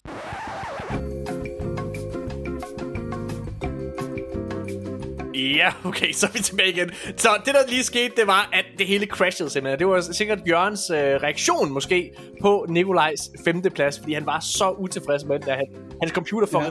Ej, jeg ved ikke, hvad der sker. Der, er- der er mange tekniske udfordringer i den her. Øh, vi optager noget, der hedder Sendcast, og det virker til, at det driller lidt her for tiden. Nå, Ja. men øh, lad, os, øh, lad os prøve. Du nåede lige at sige, at din femteplads var Telltales The Expanse, Nikolaj. Uddyber Ja, altså jeg har haft min, øh, min debut med Telltale-spillene med, øh, hvad hedder det, øh, The Wolf Among Us, som er en af de bedste spiloplevelser, jeg har haft i år nok. Øh, så, øh, så jeg, er ret, øh, jeg er ret spændt på det her, og så Telltale-serien er, øh, jeg har ikke set alle sæsoner, men jeg har set øh, to eller tre sæsoner af, af Telltale-serien, og var ret begejstret for det, fordi det er, ligger sådan på, på sci- øh, science fiction spektret, ligger det ligesom lidt mere over i den, i det, jeg vil kalde den hårde øh, ende, hvor man, hvor man går lidt mere ud af at, at sørge for, at, at de elementer, der er med i, er lidt mere believable og lidt mere grounded i noget reelt sådan fysik og naturvidenskab, hvilket er det, der, der kendetegner sci-fi, ordentlig sci-fi, efter min mening. Øh, så det er jeg faktisk ret spændt på. Øh, ja. Okay, Jamen, det er spændende. Øh, Jørgen Bjørn, hvad er på din femteplads? På min femte plads har jeg Sea of Stars. Og det er et, øh, et sådan et, et 2D pixelspil. Pixel art indie-agtigt spil. Men det er udgivet af dem, der har lavet et spil, der hedder The Messenger. Og det er sådan et Ninja Gaiden-agtigt øh, 2D-spil, som har et ret fedt twist, hvor det starter i 8-bit, og så bagefter bliver det 16-bit, og det er rigtig, rigtig godt, og det fik vildt gode anmeldelser, og jeg har spillet det, og jeg synes, det er virkelig, vildt godt. Sea of Stars er inspireret af Chrono Trigger, som er et af de bedst anmeldte rollespil nogensinde, og sådan en grandfather af rollespil. Og det originalen, altså Chrono Trigger, øh, er der rigtig mange, der godt kan lide, fordi det er egentlig et japansk rollespil, men det tager kun 16 timer at gennemføre, og det er meget, meget sådan actionorienteret. Altså, det er ligesom om, at det var, det var, det var ikke turn altså, det, var, det er stadig lidt turn-based, men det er stadig meget aktivt. Øh, så det var ligesom om, de lagde sådan grundstenene for, hvordan man nu i, i dag laver sådan en rollespil. Og så, det ser bare fantastisk ud, og der er en demo af det, jeg ikke har fået spillet, så øh, det ser godt ud, det glæder jeg mig til. Altså, du siger øh, ting, som, øh, som jeg overhovedet ikke har hørt noget om. hvad hedder det, det? Og det er derfor, det er så fedt at have dig med, Jørgen. Fordi ja. jeg aner intet, hvad hedder det omkring, hvad det er. Hverken Chrono Triggers eller noget som helst. Og prøv her, det bliver fedt. Det, jeg er sikker på, at det er, det er godt spil. Jeg, du, du, har lige gjort, at jeg har fået øjnene op for Sea of Stars nu. Og ærligt, vi skal også prøve The Messenger. Ja. Det er virkelig ja. godt. Uh, okay. Er det på Game Pass? Nej. Jamen, jeg prøvede lige at søge på det, men jeg, jeg synes ikke, det, jeg tror, der stod noget med, at man kunne købe det, så jeg ah, betyder det, at man kan få det? Det er måske, okay. I don't know. Okay, min femte plads er... Min femte plads er Cyberpunk Phantom Liberty. Hvad laver den ned på en femmer? jeg ved godt, det er en DLC, men Morten. Ja, men der må jeg bare sige, jeg har jo mærket efter mit, mit hjerte, og det er fordi, jeg ved lidt, hvad jeg får. Altså, jeg sad faktisk og kiggede rigtig okay. meget på, på de her forskellige spil. Øh, der er en anden spil, som jeg vil ja. gemme til min honorable mention, som, som godt kunne have været på, øh, på, på den her top, øh, top 5 men jeg må indrømme, noget af det, jeg leder rigtig meget efter, kan jeg mærke, det er nye oplevelser. Øh, altså, og, øh, øh og, og, lige om lidt, så vil jeg sige, at du er jo en hyggelig, Morten, hvad du snakker om. men, men jeg, leder, jeg, jeg, leder, jeg leder bare efter nye oplevelser, jeg vil gerne have nye IP'er og så videre. Øh, men øh, hvad hedder det? Cyberpunk Phantom Liberty er selvfølgelig et spil, som jeg glæder mig rigtig meget til, men det er jo i sidste ende mere af det samme, Altså det er, jo, det er jo mere cyberpunk Og det er jo en god ting forhåbentlig Jeg synes det ser fantastisk ud Men det er altså Det, det, det er Ja, det er kun i godsøjne på en femteplads. Nikolaj, din fjerde plads. På min øh, fjerde plads, der har jeg øh, Marvel Spider-Man 2. Okay. Ja. ja. Øh, lidt stort måske, synes jeg, at den er på min øh, top 5 faktisk. Øh, fordi det er en Playstation-titel, og jeg hader Playstation. Nej, Hvad snakker du om? det gas, det gas. Øh, men der er en øh, lille arbejde der. Jeg har jo ikke spillet den, den første. Uha. Så det skal jeg lige nå inden må jeg, nej, jeg skulle til at sige, altså jeg, jeg vil faktisk sige, altså for, som, en, som en mand, som er, øh, som er så bagud med, med gode spiltitler i år, altså hvad hedder det, så, så vil jeg mm. faktisk vælge ikke at prioritere øh, særligt mm. Spider-Man for 2018, men hvad hedder det, jeg, jeg tror, at Spider-Man bliver helt fantastisk. Mm. Men, men det er også mere det samme. Øh, og der vil jeg helt klart fokusere på for Zelda ud af verden. Resident Evil 4, som jeg, altså Resident Evil 4 er et ikonisk spil, og når man sidder og spiller det, så kan man sagtens se, hvor... Øhm, hmm. Groundbreaking. Jamen, hvor, hvor, meget inspiration jamen, det har givet til ja. hele spilindustrien. Og så selvfølgelig kommer der en masse andre spiltitler her i efteråret, som jeg også vil men, synes... Men de kan, ikke, de kan ikke komme på den her liste, naturligvis. Nej, så. øh, det, nej, nej. Det men Nå. jeg kunne lave en lille fræk bytter jo. Det skal du ikke gøre, hvis du... Øh, okay. okay. Okay. Okay. Jørgen Bjørn, din fjerde plads. På min fjerde plads, der har jeg Starfield. Og øh, okay. jeg glæder mig sindssygt meget til Starfield, men jeg må også erkende, mm. at Bethesda RPG'er har faktisk ikke rigtig overbevist mig siden Skyrim, og det er altså mm. 11 år siden. Jeg synes ikke, og det er derfor, at jeg har det der. Det er ikke fordi, jeg, jeg glæder mig. På papiret ligner det mig. Jeg, har, jeg er glæ- mm. altså kæmpe fan af Mass Effect. Det er nogle af mine yndlingsspil og sådan noget. Enig. Så på papiret er det her 100% mig. Jeg sætter det mm. kun der, fordi Todd Howard har lidt mere overlov ting. Og jeg håber godt nok ikke, altså jeg, jeg er bare bange for, at jeg bliver skuffet, og at det ikke er for mig, når jeg får det. Det er ja. kun der, jeg tror kvaliteten af det bliver godt, men jeg er, altså det er stadig på fjerdepladsen, men altså, jeg er bare ikke helt så op at køre som andre. Jeg er sikker på, at hvis du drømmer om at knalde en bjørn, så Starfield ikke for dig. Nej, men det kan være, at de folk drømmer om Jørgen Bjørn. Så. Ui! oh, Nå, okay. Prøv at høre, min fjerdeplads, den her, jeg tror faktisk min fjerdeplads var den, der var sværest at sætte. Fordi her har jeg, jeg har et andet spil, som jeg ville have sat her. Men i sidste ende, så skulle jeg øh, lytte til mit hjerte. Og øh, min fjerdeplads, det kom også bag på mig. Men det er Immortals of Avium. Som er det her magispil fra, øh, hvad hedder det, fra, øh, fra EA. Og det er endt på min liste. Jørgens kamera det er lige blevet slukket. Hvad hedder det? Eller, eller det er i hvert fald blevet sort. Øh, nu er det lige tændt igen. Jeg ved ikke, om det var, hvad du, om det var bevidst i protest, Jørgen, eller hvad der skete der. Men nej, i fald, nu, nu, nu er det min PC, der fucker. nu er det ikke programmet mere. Okay. Men hvad hedder det? Immortals of Avium det kan godt være, at det her bliver en stinker. Men, men det jeg godt kan lide ved Immortals of Avium på papiret, det er, at det er en ny IP, det er et, øh, og, og, det her med, at det er en stor AAA ny IP, det synes jeg er fedt. Jeg synes i bund og grund, at det her magi-element her, det, øh, det har sindssygt meget øh, potentiale. Øhm, ja, spil øh, som Spændende. Dr. Strange laver, øh, der laver skydespil. Eller hvad det hedder. Nå. Jeg synes, det ser sind- sindssygt spændende ud. Øh, det, det, gameplayet ser faktisk rigtig sjovt ud. Jeg, jeg, har- det har det der sheen af noget, Ja. ja. noget generisk, og jeg Ja. ved ikke helt, hvad det er. Ja, ja, ja, det jeg har hørt indtil videre, og det er, at gameplayet er virkelig godt. Mm. Historien skulle være rigtig generisk. Okay. Øh, og øh, det, igen, jeg, jeg tror bare, det, der, det er bare det der med at få noget nyt. Jeg, klart, jeg forstår det. jeg, 100, 100. Jeg synes, at Ghostwire Tokyo, som, øh, som vi anmeldte her, det gav jeg fire stjerner, og det havde lidt det samme, det her magi-element, og det var fordi, jeg synes faktisk, gameplayet var ret godt. Der var noget, der var, der var noget øh, revolutionerende i, i, i den måde at gøre det på. Så er der mange andre ting ved Ghostwire Tokyo, som falder fuldstændig fra hinanden, men, men ja, jeg håber, jeg kan få lidt af det fix i det her. Men igen, det var meget det her, det var det, det er den titel, der var tættest på at ryge ud. Så lad os sige, din tredje plads, Nikolaj Jyde. Oh, I ved jo, jeg er ikke øh, fan af at udfordre mig selv. Uh, så min øh, tredje plads, det er uh, Assassin's Creed Mirage, uh, som forhåbentlig bliver, som lovet, sådan en, en, en back to form uh, med det, der gjorde Assassin's Creed 1 og 2 uh, primært uh, til gode spil. Så jeg, jeg tror rigtig meget på, på Mirage, det vi har set indtil videre. Øhm, og jeg tror på, at det kan tilfredsstille den der trang til ikke at udfordre mig selv, som jeg så inderligt øh, har. Ej, jeg, jeg skammer mig så meget over den her liste. Jeg har sådan spændende titler på. Jeg var så fucking...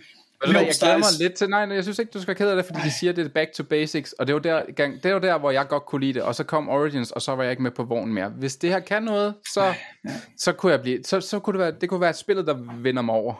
Jeg, jeg glæder mig til den her titel. Den er ikke på min liste, kan jeg lige så godt afsløre, men, men jeg, jeg glæder mig til den. Øh, altså, af samme årsag, som du lige siger, Jørgen. Det, det, er, det er back to basic. Den, det, jeg tror bare, mit problem, det var, at de originale, åh, det her det er sikkert farligt at sige, men jeg synes faktisk ikke, de originale Assassin's Creed var så gode. Jeg synes, toeren var totalt overvurderet. Det spil, der Okay, gjorde det for mig, det var Assassin's Creed Black Flag. Sørøverspillet. Black Jeg Flag synes, og Brotherhood var min yndlings. Brotherhood, Brotherhood er mit noget, ja. yndlings. Ja, Ja, den ja, kunne ja. også noget. Men, men jeg tror fuck bare, jeg, jeg, jeg, synes, jeg synes pacingen og musikken øh, i Black Flag, det var bare fantastisk. Og ja, nu må vi se. Øh, men jeg, jeg, jeg glæder mig også. Jeg glæder mig også til det. Okay. Kunne du Jørgen lide Bjørn, Revelations, Jørgen?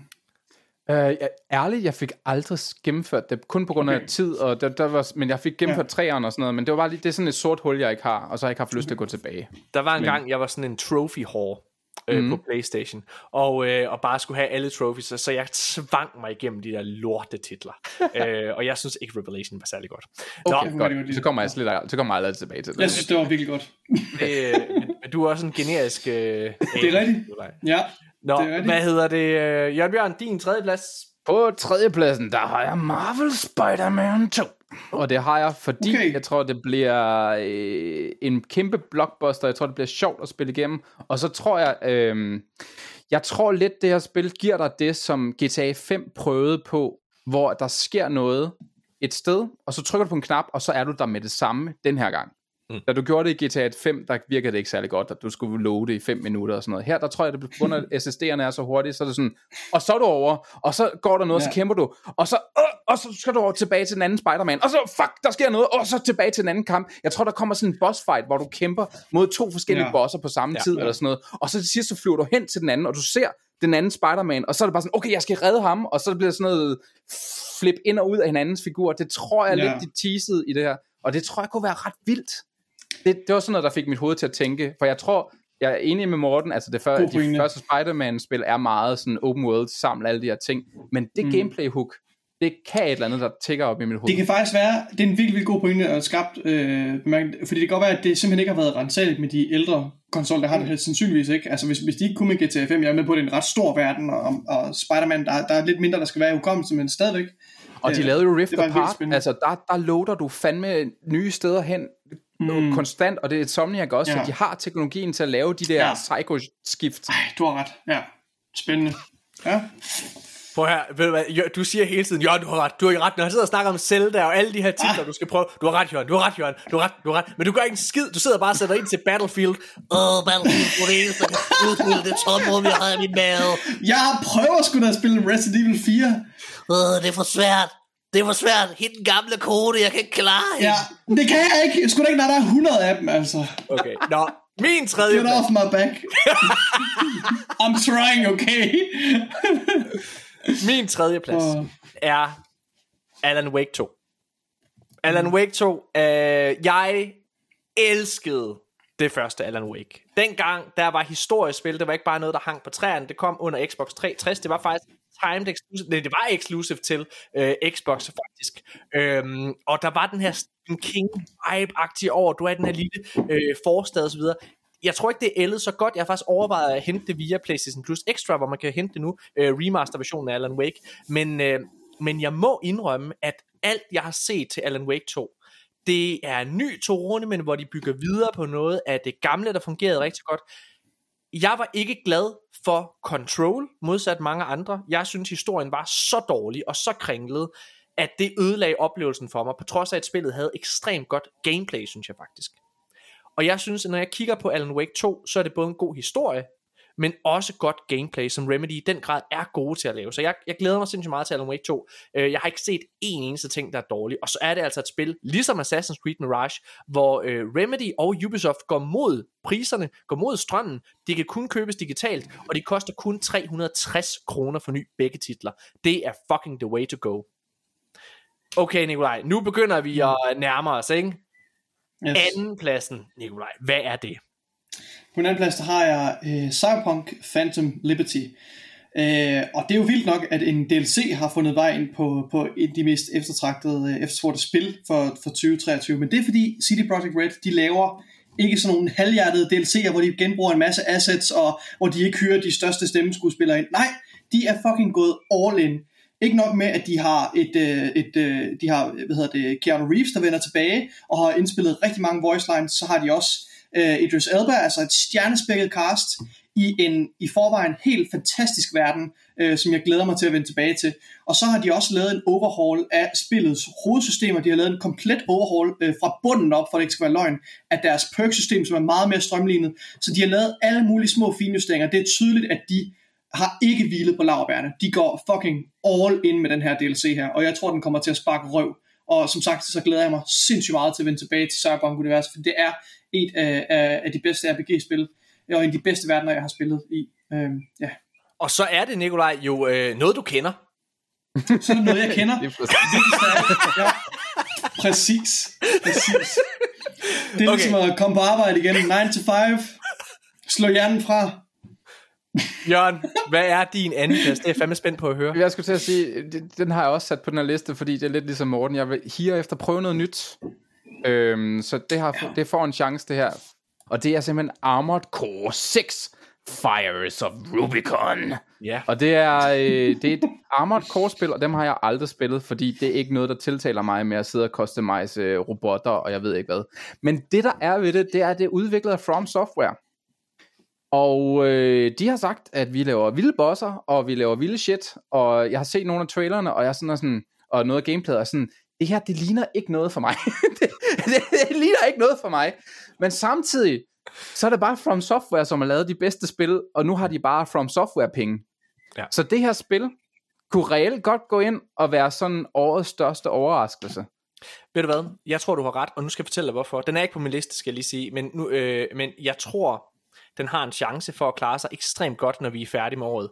Og det er fordi, det her det er tydeligt, at det her det er et passionsprojekt. From Software er et sted, efter, hvad hedder det, Elden Ring og så videre, at de, de, de, de kunne lave, hvad fanden de ville. De kunne lave Præcis. lige præcis, øh, hvad hedder det, øh, hvad de ville. Og de vælger at lave det her. Det er tydeligt, de stadig har hjertet med, når de sidder og, øh, og skal udvikle. Så jeg er også, øh, jeg er også totalt, øh, ja, jeg er også totalt med. Og så lad os hoppe videre til min anden plads, mine damer og herrer. Min anden plads over de spil, jeg glæder mig allermest til i år, det er sgu Spider-Man 2. Ved du hvad, jeg, havde, jeg er ikke den store øh, fan af øh, det første Spider-Man. Jeg synes, det er, øh, jeg synes, fantastisk historie. Jeg har sagt det før, fantastisk historie, virkelig godt gameplay, og så ødelægger min oplevelse af den her Ubisoft-formel, som er puttet ned over det. Min datter på 6 år har lige siddet og gennemført det, og jeg må bare sige, det er præcis som jeg husker det. Flot, godt gameplay, virkelig vellykket historie, gode bosskampe, ødelagt af forfærdelige sidequests, og en masse, øh, hvad hedder det, lorte missioner, eller gå ud og finde dine tasker, og jeg skal komme efter dig. Og alligevel, så var jeg, og jeg, jeg, den årsag var jeg faktisk ikke selv tændt på Spider-Man 2. Men da jeg så Playstations øh, showcase, og hvor de sluttede med Spider-Man 2, så var jeg så solgt. Jeg er en sokker for cinematiske spilleeventyr og historier i det, og det så mesterligt ud. Det ligner ikke bare det bedste Spider-Man-spil, men det ligner også Insomniacs bedste spil i min optik. Hvis de kan holde det niveau, som den trailer viser, så kommer det til at være et af årets bedste spil, uden tvivl. Så jeg glæder mig rigtig meget til Spider-Man 2. Øh, og det havde jeg ikke regnet med, at jeg skulle sige, men det gør jeg faktisk. Og så er vi kommet til det aller sidste. Ja. Førstepladsen. Nikolaj, hvad er førstepladsen? Og det I gætter aldrig, hvad min førsteplads er, dreng. Det kommer simpelthen til at tage pusten fra jer, når jeg siger det. Nej, det er selvfølgelig uh, Starfield.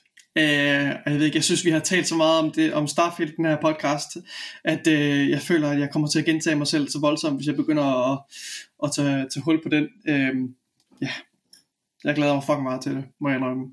Jeg er stadigvæk øh, lidt on the fence i forhold til, om, om det nu også bliver et spil, jeg rent faktisk spiller færdig. Fordi jeg ved ikke, om jeg er klar til at spille et spil i 100 timer. Uh, og der er ingen tvivl om, at, det er helt sikkert det, som de her Bethesda RPG's sigter efter man bare håber, at, øh, at, de, at deres klør sidder øh, godt nok i mig til, at jeg ikke kan give slip på det. Øhm, men øh, ja, jeg håber, det bliver et uforge- uforglemmeligt eventyr. Lad mig øh, følge op på, øh, på dig, Nikolaj, fordi min første plads er selvfølgelig også Starfield. Øh, det må jeg bare sige. Jeg, jeg, jeg tror på, jeg tror på, at det her det ender med at blive Game of the Year. Det håber jeg på. Jeg, alt det, jeg har set, både til showcasen, og til, øh, hvad hedder det, øh, til, øh, til, til, til optakten øh, øh, her det sidste års tid fra Bethesda. Jeg synes, det er det lover så godt. Jeg synes, gameplayet ser godt ud. Jeg synes, jeg synes alt, jeg læser om det, det er bare ja, ja, ja, ja. Jeg kan godt se, at Xbox og Bethesda sammen har smidt rigtig, rigtig mange ekstra ressourcer i det her spil. Det er også det vigtigste spil for Xbox, om de ved det eller ej. Fordi hvis det her spil det fejler, så kommer de til at have et problem, når det kommer til at argumentere for, at man skal spille på Xbox-fronten, i min optik. Men det tror jeg ikke, de kommer til at have, for jeg synes, det her, det ser så vellykket ud. Det der 40 minutter til deres øh, showcase, det er vildt, at man kan vise så meget og snakke så tørt omkring et spil, og så overhovedet ikke kede sig undervejs. Hele mm. spilindustrien var jo nærmest altså i synk om, at det bare så fantastisk ud. Øh, om det er fordi, det at alle de systemer, de viser, er så imponerende. Altså, så imponerende. Øh, og, og, og, og, hvis de kan lykkes med dem alle sammen i, øh, under samme, ja. øh, i samme spil, ikke også, øh, bare 80%, så, så er det jo et af de mest ambitiøse øh, RPG-spil, der nogensinde er udviklet. Og det er muligt, at når man står der øh, at, at, at, at Zelda Tears of the Kingdom faktisk er et bedre spil. Men der tror jeg, at Starfield kommer til at have den fordel, at det er friskt i hukommelsen modsat øh, øh, hvad hedder det, Starfield.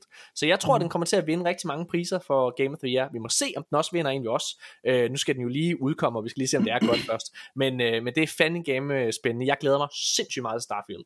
Men noget, jeg glæder mig til, det er at høre, hvad Jørgen Bjørns første plads er, fordi altså, jeg ved ikke, hvad fanden du vælger. jeg, kan okay, slet... jeg, har, jeg bliver nødt til at sige, at jeg har et arbejde bare, og det er simpelthen fordi, at det er femtepladsen, der vil ryge ud, så jeg kan ikke sige det nu. Altså, det er førstepladsen, der ændrer sig. Så det, der er ved det, det er, at uh, Hollow Knight Silk Song skulle have været udkommet mm. i år. Ja. I første halvdel af 2023. Og det er blevet udsat men de har sagt, der er nogle rumblings om, at det måske udkommer i, uh, i uh, sent her i dette år. Og hvis de gør det, så er det mit. Og det, det irriterer mig allerede det her med, mm. at jeg kan sige, fordi jeg, jeg synes det er unfair at have det med, fordi det netop ikke er confirmed. Men hvis det mm. bliver confirmed, så er det det, jeg glæder mig allermest til. Jeg glæder mig, ja. altså jeg elskede det første Hollow Knight, og det er et spil, jeg har spillet med min kæreste, som også elsker det helt vildt meget. Vi har en hel hylde, der bare er dedikeret kun til altså Hollow Knight merch og sådan noget. Så det glæder jeg mig sindssygt meget til. Og det kan jeg jo lige sige, at det, øh, det kommer på, øh, på Game Pass. Uh-huh. Øh, faktisk uh, day one Ja. på Game Pass, så der kan man jo lige øh, hente det, når det kommer. Det er også et spil, jeg glæder mig til. Jeg har faktisk aldrig prøvet det første. Nej, Men, øh, jeg vil sige, Nikolaj, jeg tror også er lidt, der, der, det er lidt svært, jeg vil gerne anbefale, altså, det tager lige et par timer, før man kommer ind i det. Ja, det har en, etteren har en ret slow start, det vil jeg gerne indrømme, men tro mig, I bliver rewarded for det her, det er et fantastisk spil. Så vil jeg sige, det spil, der så er på min første plads, det er så Super Mario Wonder. Fordi jeg er øh, også en, der godt kan lide... Øh, og ting, jeg ved, hvad er. Men, men det, der er ved Nintendos ting, det er, at man aldrig helt ved, hvad de er, når det kommer til stykket. Og det her, det lider, ligner bare et spil, der bare kommer til at gøre mig rigtig, rigtig glad. Og kommer til at tage en 7-8 timer af mit liv, og hvor jeg hygger mig, og jeg kan spille det med min kæreste, eller min nevø, eller et eller andet. Og øh, kreativiteten i den der lille trailer på 3 minutter, som viser måske lige så meget kreativitet som Starfield på 40 minutter, er noget, der bare gør mig glad. Og så har jeg kiget efter en ny artstyle i de sidste, tror jeg næsten, det må næsten snart være 20 år. Ja. Og det her, det ligner det, jeg vil have et 2D Mario-spil er.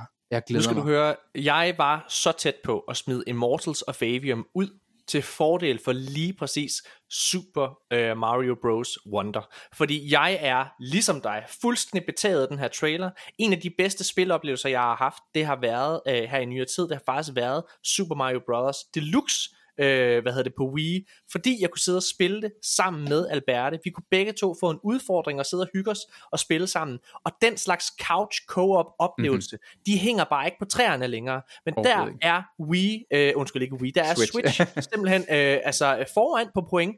Øh, og jeg var ligesom dig, jeg synes det ser fantastisk ud. Jeg, jeg, jeg glæder mig Må jeg, ligesom må dig. jeg spørge dig om, øh, Ja. du snakkede om, øh, vi snakkede lidt om, at vi kunne måske lave sådan en retro-ting, hvor vi kigger lidt tilbage ja. på nogle af de spil. Har du spillet Odyssey? Fordi du nævnte det nemlig.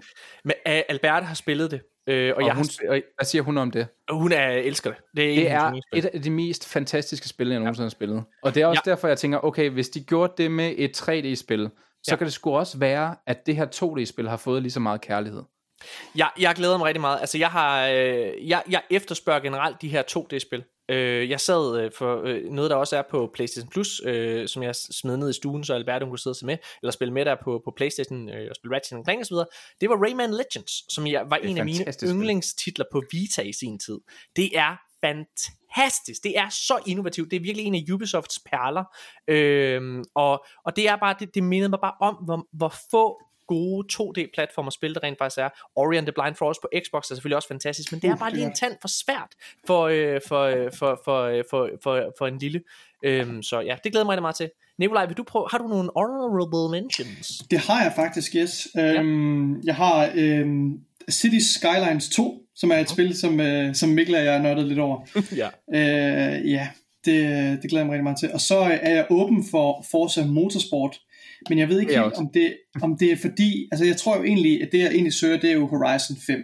Præcis, Øh, jeg er enig. Det er også derfor, jeg ikke proppede den på. Enig. Ja, øh, så ja, det er netop også derfor, den ikke er på min. Øh, jeg tror bare, at det, det jeg egentlig gerne vil have af Forza Motorsport, det fik jeg, øh, og har jeg allerede med, med Horizon. Mm. Øh, for det er bare en, en, en, hvad skal man sige, en form, der passer meget bedre til min interesse. Altså, jeg, er ikke, jeg er ikke så totalt inkarneret øh, og nørdet film, eller film, slået, øh, bilfan, at jeg kan at jeg kan klare mig med sådan en, en simulator der. Det er ikke det, jeg har siddet, lyst til at sidde og nørde i. Det er det, jeg har flight simulator til. Det er mere sådan det der med at køre rundt i nogle flotte biler i et, i et flot landskab og, og gøjle lidt rundt, øh, og det, det får man nok ikke rigtig fra motorsport.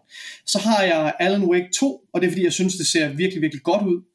Øh, men, jeg, men det er ikke på min liste, for jeg ved ikke, om jeg tør spille det. så, øh, så det ser fucking klamt ud, øh, men, men virkelig imponerende. Øh, og så har jeg Call of Duty 2023, øh, og grund til, at den er på min liste, grund, eller det, grund til, at den er på, på min honorable mentions, selvom det er et Call of Duty-spil, så synes jeg faktisk, at Infinity Ward øh, har udgivet nogle virkelig, virkelig gode spil, øh, som jeg også har, har, har fortalt om før, øh, hvorfor jeg synes, de er, er unikke, de her Call of Duty-titler, for jeg synes virkelig, de skubber grænserne øh, i, i mange, i flere, øh, i flere henseende. Øh, og jeg er spændt på at se, hvad der kommer øh, for Call of Duty i, i 23. Ja. ja. Jeg kan gøre det gøre meget, meget kort min. Øhm, mine honorable mentions, det var som sagt Super Mario Bros. Wonder, som jeg tror, jeg sagtens øh, med et fingerknips skulle putte på min fjerde plads. Øhm, så har jeg også puttet Avatar Frontiers of Pandora på. Og det okay. er på min honorable mentions. Og det er fordi, mm. jeg er spændt på titlen. Jeg er... Øh, altså det, jeg er ikke forelsket i Avatar-universet, men jeg synes alligevel, jeg har ikke set noget, hvor jeg sidder og tænker, det ser dårligt ud. Jeg synes bare, det ser lidt ud af det samme, som jeg spiller i alle Ubisoft-titler. Men øh, jeg er spændt på, om det bliver godt, øh, og så videre. Så har jeg også Assassin's Creed Mirage på, som øh, igen, som Nikolaj sagde det så fint, men jeg synes, det ser øh, fint ud. Så har jeg sat Silent Hill 2 Remake på, for det er en titel, jeg aldrig nogensinde har spillet, øh, og altid gerne ville, så det glæder jeg mig rigtig, rigtig meget til. Det skulle altså komme her til efteråret eksklusivt på PlayStation 5. Øh, og så har jeg Lies of P på, og den har jeg på, fordi at Jørgen, han har åbnet mine øjne for Souls-like-genren, øh, og jeg synes faktisk, det her, det ser ret godt ud, og jeg har, altså det her, det må jo være en titel, som Jørgen, han skal anmelde hos os. Øh, det, øh, altså det, det må være down your alley. Er du tændt på Lies of P? Åh, oh, jeg er faktisk ærligt ikke også, jeg er faktisk chokeret over, at jeg ikke aner, hvad det er. Det må Okay. jeg indrømme. Men det, Så lyder, det- altså, det lyder som noget for mig. Ja, Det ja, burde- ja, jeg har Ja, ja. den. Den vil også være på, på min Lies of P er, øh, det er et Pinocchio-spil. Men det er sat i sådan en Bloodborne-agtig øh, Åh. style. Det, er- der, er lige, Ah. der har lige været en demo ude. Altså, det ser virkelig, virkelig godt ud. Det, det Okay. vandt øh, Gamescom Game of the Show sidste år. Det kommer day Det one. her har jeg ikke set. What the hell? Okay, det Ja. kommer selvfølgelig både på Playstation og Xbox, men det kommer day one på Game Pass. Og øh, det ser virkelig, virkelig godt ud. Folk har Øh, siddet og ja. Det gør spillet det. folk har spillet betaen, siger det er rigtig, rigtig godt. De har haft nogle problemer, hvor de har sagt, ah, dodge mekanikken i, i hvad hedder det, Bloodborne videre er bedre. Så der har de ved at sige, ved du hvad, det fikser vi. Så det, altså, jeg tror, man får nok ikke en lige så poleret øh, øh, Souls-like oplevelse, som man gør for From Software, men hvis man mangler det nye fix, så tror jeg, Lies of P er lige det, man går og leder efter. Så det tænker Okay, jeg faktisk, at det skal vi, det kommer vi til at anmelde den her podcast. Ja, ja. Øh, Ej, det giver mig, de, jeg sidder og ser noget gameplay, eller det Ja. giver mig som de vildeste uh, Elden Ring, nu ved jeg godt, eller ja, Souls-like, uh, Det, det ligner. Bloodborne helt vildt meget. Det skal vi, Okay, ja. vi skal sidde på en sofa en dag og spille og så eller, skal eller vi... Sekiro. Seriøst, jeg skal introducere Jamen, jeg jer vil til Sekiro. gerne. Jeg er på. Øh, Altså, hvis, jeg havde, havde lyst til at skrive, da du foreslog Sekiro, at hvis en af jer gennemfører det, så skal jeg nok øh, chille for Xbox Game Pass. okay. Ja, okay, det, det gør jeg. Det vil jeg love dig. Hvad hedder det? Øh... Åh, oh, du ved ikke, hvad du lover lige nu. Du jo, må jo, ikke det få hjælp. Du må ikke bruge nogle guides, Morten. skal spille, nej, jo, det må han gerne. Ja, han, Okay. okay. ærligt, han må gerne bruge guide. Han må ikke få nogen til at tage controlleren. Ej, nej, det, hey, det kunne jeg aldrig få mig selv til. Øh, hvad hedder det? Så har jeg to, øh, og det er The Expanse øh, af Telltale Series øh, spil. Den glæder jeg mig rigtig meget til. Nikolaj havde den på sin liste. Og min aller sidste, det er ikke spillet, jeg glæder mig til, men det er Call of Duty Modern Warfare 3, som er den rygtede titel til den her Call of Duty-spil. Og jeg er ikke Call of Duty-fan. Men jeg glæder mig bare til at se, hvad der kommer til at ske, når det kommer på Game Pass. Jeg er spændt på, hvilken effekt det tror, her... det kommer day one. Jeg garanterer dig, det kommer day one. Du garanterer. Skal Jeg du garanterer sådan? Jamen, al- altså, prøv at, det er jo det, der har været, øh, det, her, det har været øh, det, som øh, Microsoft har sagt, de ville. I alle retsdokumenter, okay. der står der specifikt, Call of Duty kommer på Game Pass Day One. Det er Så spændende. når den her titel går igennem, øh, undskyld, når det, den her aftale går igennem, så er det det, der sker. Jørgen, vil du øh, fyre nogle hurtige, øh, hvad hedder det? Jo, Jeg elsker jeg glæder mig til at prøve Pikmin 4, der udkommer lige om lidt. Øh, det får jeg en fordi kode til. jeg ikke har... Hvad? Det får jeg en kode til. Perfekt. jeg- Jamen, jeg har simpelthen ikke taget mig sammen til at prøve det. Så jeg har øh, nogle af spillene, og jeg ved, at de er gode. Jeg har, jeg har seriøst alle spillene inde i min samling. Jeg har aldrig fået taget mig sammen til at spille, men det er helt håbløst. Det er jo det lavet af ham, der har sammen. opfundet Zelda og Mario. Ja, Shigeru. Miyamoto. Det er sindssygt. Nå, Han er fantastisk. Ja, så glæder, det glæder jeg mig til. Øh, jamen, nu glæder jeg mig til Lies of Pi. P, P, ikke Pi, men P. ja. altså, og så, øh, så glæder jeg mig også faktisk en lille smule til Payday 3. Fordi Også en Xbox Day One exclusive. Det Eller ikke exclusive, undskyld, men Day det, One. er, øh, det var ret sjovt at spille to. Øh, så jeg er forsigtigt øh, spændt på det. Og der er, jeg ved ikke om I ved det, men i DLC'et der er, til toeren, der er der en bane, der er inspireret af den berømte Olsenbanden-film, hvor de skal, hvor de skal øh, ligesom øh, ind på det kongelige tea- teater og spille, hvor, øh, hvor de skal skrue op og ned for lyden og sådan noget. Og det er Er fordi, det en svensk udvikler, som så har taget den scene og sådan prøvet at lave det samme, for at man skulle lave sådan noget heist. Det, det er en random fact, jeg ved. Men, Det øh, er sjovt. Nå, sindssygt. Ja, okay, jamen, øh, har du andre? Oh, du behøver ikke have andre. DLC'et til Cyberpunk glæder mig også lidt. Jeg prøvede, jeg har jo fået et 4090 grafikkort, øh, og jeg tændte lige for Cyberpunk igen, for det kørte, jeg, sidste gang jeg spillede det, det var da det udkom, og det var det mest skuffende, jeg nogensinde har oplevet i mit liv. Men, men sh- holy shit, grafikken er vild, når man skruer op for det spil. Har du prøvet at køre det i raytracing med... Øh, Men det, men det generation. øh, ja, og ja, det ser godt ud. Og Her ja, til, øh, her til er allersidst, så vil jeg bare lige bede om at genopfriske jeres top 5, bare lige op fra og ned. Nikolaj, vil du nævne alle de fem øh, spil, du har på de mest ventede titler for i år? Oppefra og ned. Ja, altså fra 5 og ned. så nedefra op. Yes. Nedefra Så op, nedefra ja. op. Eller, ja. Så jeg har The Expanse af Telltale Series, Marvel Spider-Man 2, Assassin's Creed Mirage, Cyberpunk Phantom Liberty og Starfield. Sådan. Jørgen Bjørn, hvad har du? Jeg har Sea of Stars, jeg har Starfield, jeg har Marvel Spider-Man 2, og jeg har Armored Core 6, Fires of Rubicon, og så har jeg Super Mario Wonder eller Hollow Knight Silk Song, hvis det kommer. Jeg har Cyberpunk Phantom Liberty. Jeg har Immortals of Avium på fjerdepladsen. Tredjepladsen Alan Wake 2. Andenpladsen Spider-Man 2. Og førstepladsen er Starfield. Og det her, mine damer og herrer, det har været episode 117 af Arkaden. Det er det første gang, hvor vi har haft øh, Jørgen med, øh, sådan øh, helt på regulær basis, og det har allerede været en kæmpe fornøjelse. Der har været tekniske problemer, men prøv at høre, det er så fint. Det er godt. Det, øh, øh, altså det, jeg, jeg, kan, jeg, jeg, kan, jeg kan altid bare sige, Jørgen, der er få mennesker, jeg bare har lyst til at sidde og blive ved med at snakke med, men nu er klokken halv 11. Ja, det er fandme sent. Men det er, det, øh, det, er, det, er simpelthen så, det er simpelthen så fantastisk. Øhm, prøv at høre, vi er tilbage igen i øh, næste uge med en regulær episode. I næste uge, der har vi, øh, hvad hedder det, Mikkel Juhl Gregersen med, og øh, øh Jakob E. Hinslis dødsfjende, Janus Hasseris, øh, hvad hedder det, har vi med som, oh, nej. som, øh, som, øh, som gæst. Det, vi lover det sidste gang, Jacob. Jeg vil lige gerne understrege, Jakob er Danmarks bedste radiovært. Han er Danmarks bedste podcaster i min øh, optik. Man skal tage at tjekke, hvis man gerne vil høre noget godt, så hør har en duo. Øh, jeg er ikke den store øh, Eller lyt til vores episode, hvor han er med. Åh oh, ja, det kan man også gøre. Hvad hedder det? Men øh, ellers dårligdommerne er jo også det, han laver. Han er, han er helt fantastisk. Øhm, og øh, det, kan I høre det? At det, står, det bare begynder at storme af regn nu? Jamen, der er sker også et eller andet ude med mig, tror jeg Det er faktisk. sindssygt. Nå, okay. Ja. Men det er måske meget fint. Det, det, er, det er vejret, der prøver sådan at synge os ud. Sådan, vi har stået på Oscar-scenen alt for længe. Nu skal I stoppe med at snakke. Men Jeg er ud her, og gå med hunden. Det er perfekt timing. hvad hedder det? Fantastisk. Øhm, Husk, at folk skal dele den her. Gå, dig, der lytter med lige nu, hey du! tag lige, Hey, og så trykker du lige like på den her podcast, hvor end du hører på den, og så deler du den lige med en ven. Hvorfor Det deler er du den dit- ikke med en ven? Ja, for hvis, du, hvis bare hver enkelt, der lytter, deler den med en ven, så har vi dobbelt så mange lyttere næste uge. Så er vi, så er vi den største podcast i Danmark! Præcis, og overtager vi verdensherredømmet i Danmark. Må jeg? Okay, prøv at, jeg ved godt. Jeg, jeg, jeg skal nok stoppe. Jeg har bare lige et sidste spørgsmål. Det er den, så har jeg taget alle nyheder. Har I set traileren til Twisted Metal? Ja. Det ligner en film, der sker. Okay. Jeg, Jeg, jeg, det første, vi så, vil jeg sige. jeg, slutter, øh, jeg slutter den her episode med noget musik eller lyd fra den her trailer. Bare lige hurtigt. En kommentar. Hvor øh, er I tændt på Twisted Metal-serien, som har øh, Will Arnett i øh, rollen og Anthony Mackie i hovedrollen. Øh, ja. Nikolaj, hvad synes du, det ligner, og glæder du dig? Jeg glæder mig til, at den er overstået. Nej, jeg ved ikke. Jeg har ikke, jeg har ikke, jeg har ikke nogen holdning til det. Det ligner, det ser godt ud. Der var ikke nogen af jokesene, der er landet for mig, så jeg tror, jeg, jeg siger pas.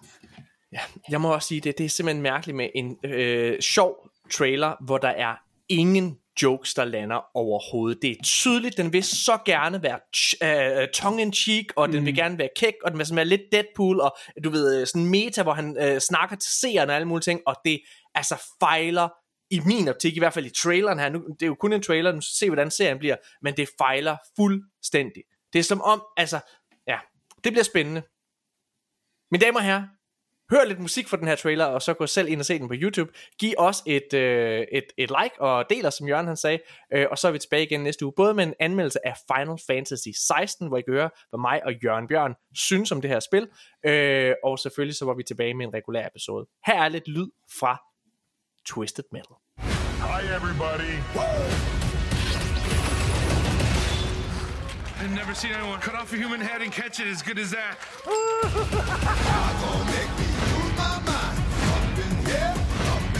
This is gonna be fun. Peekaboo.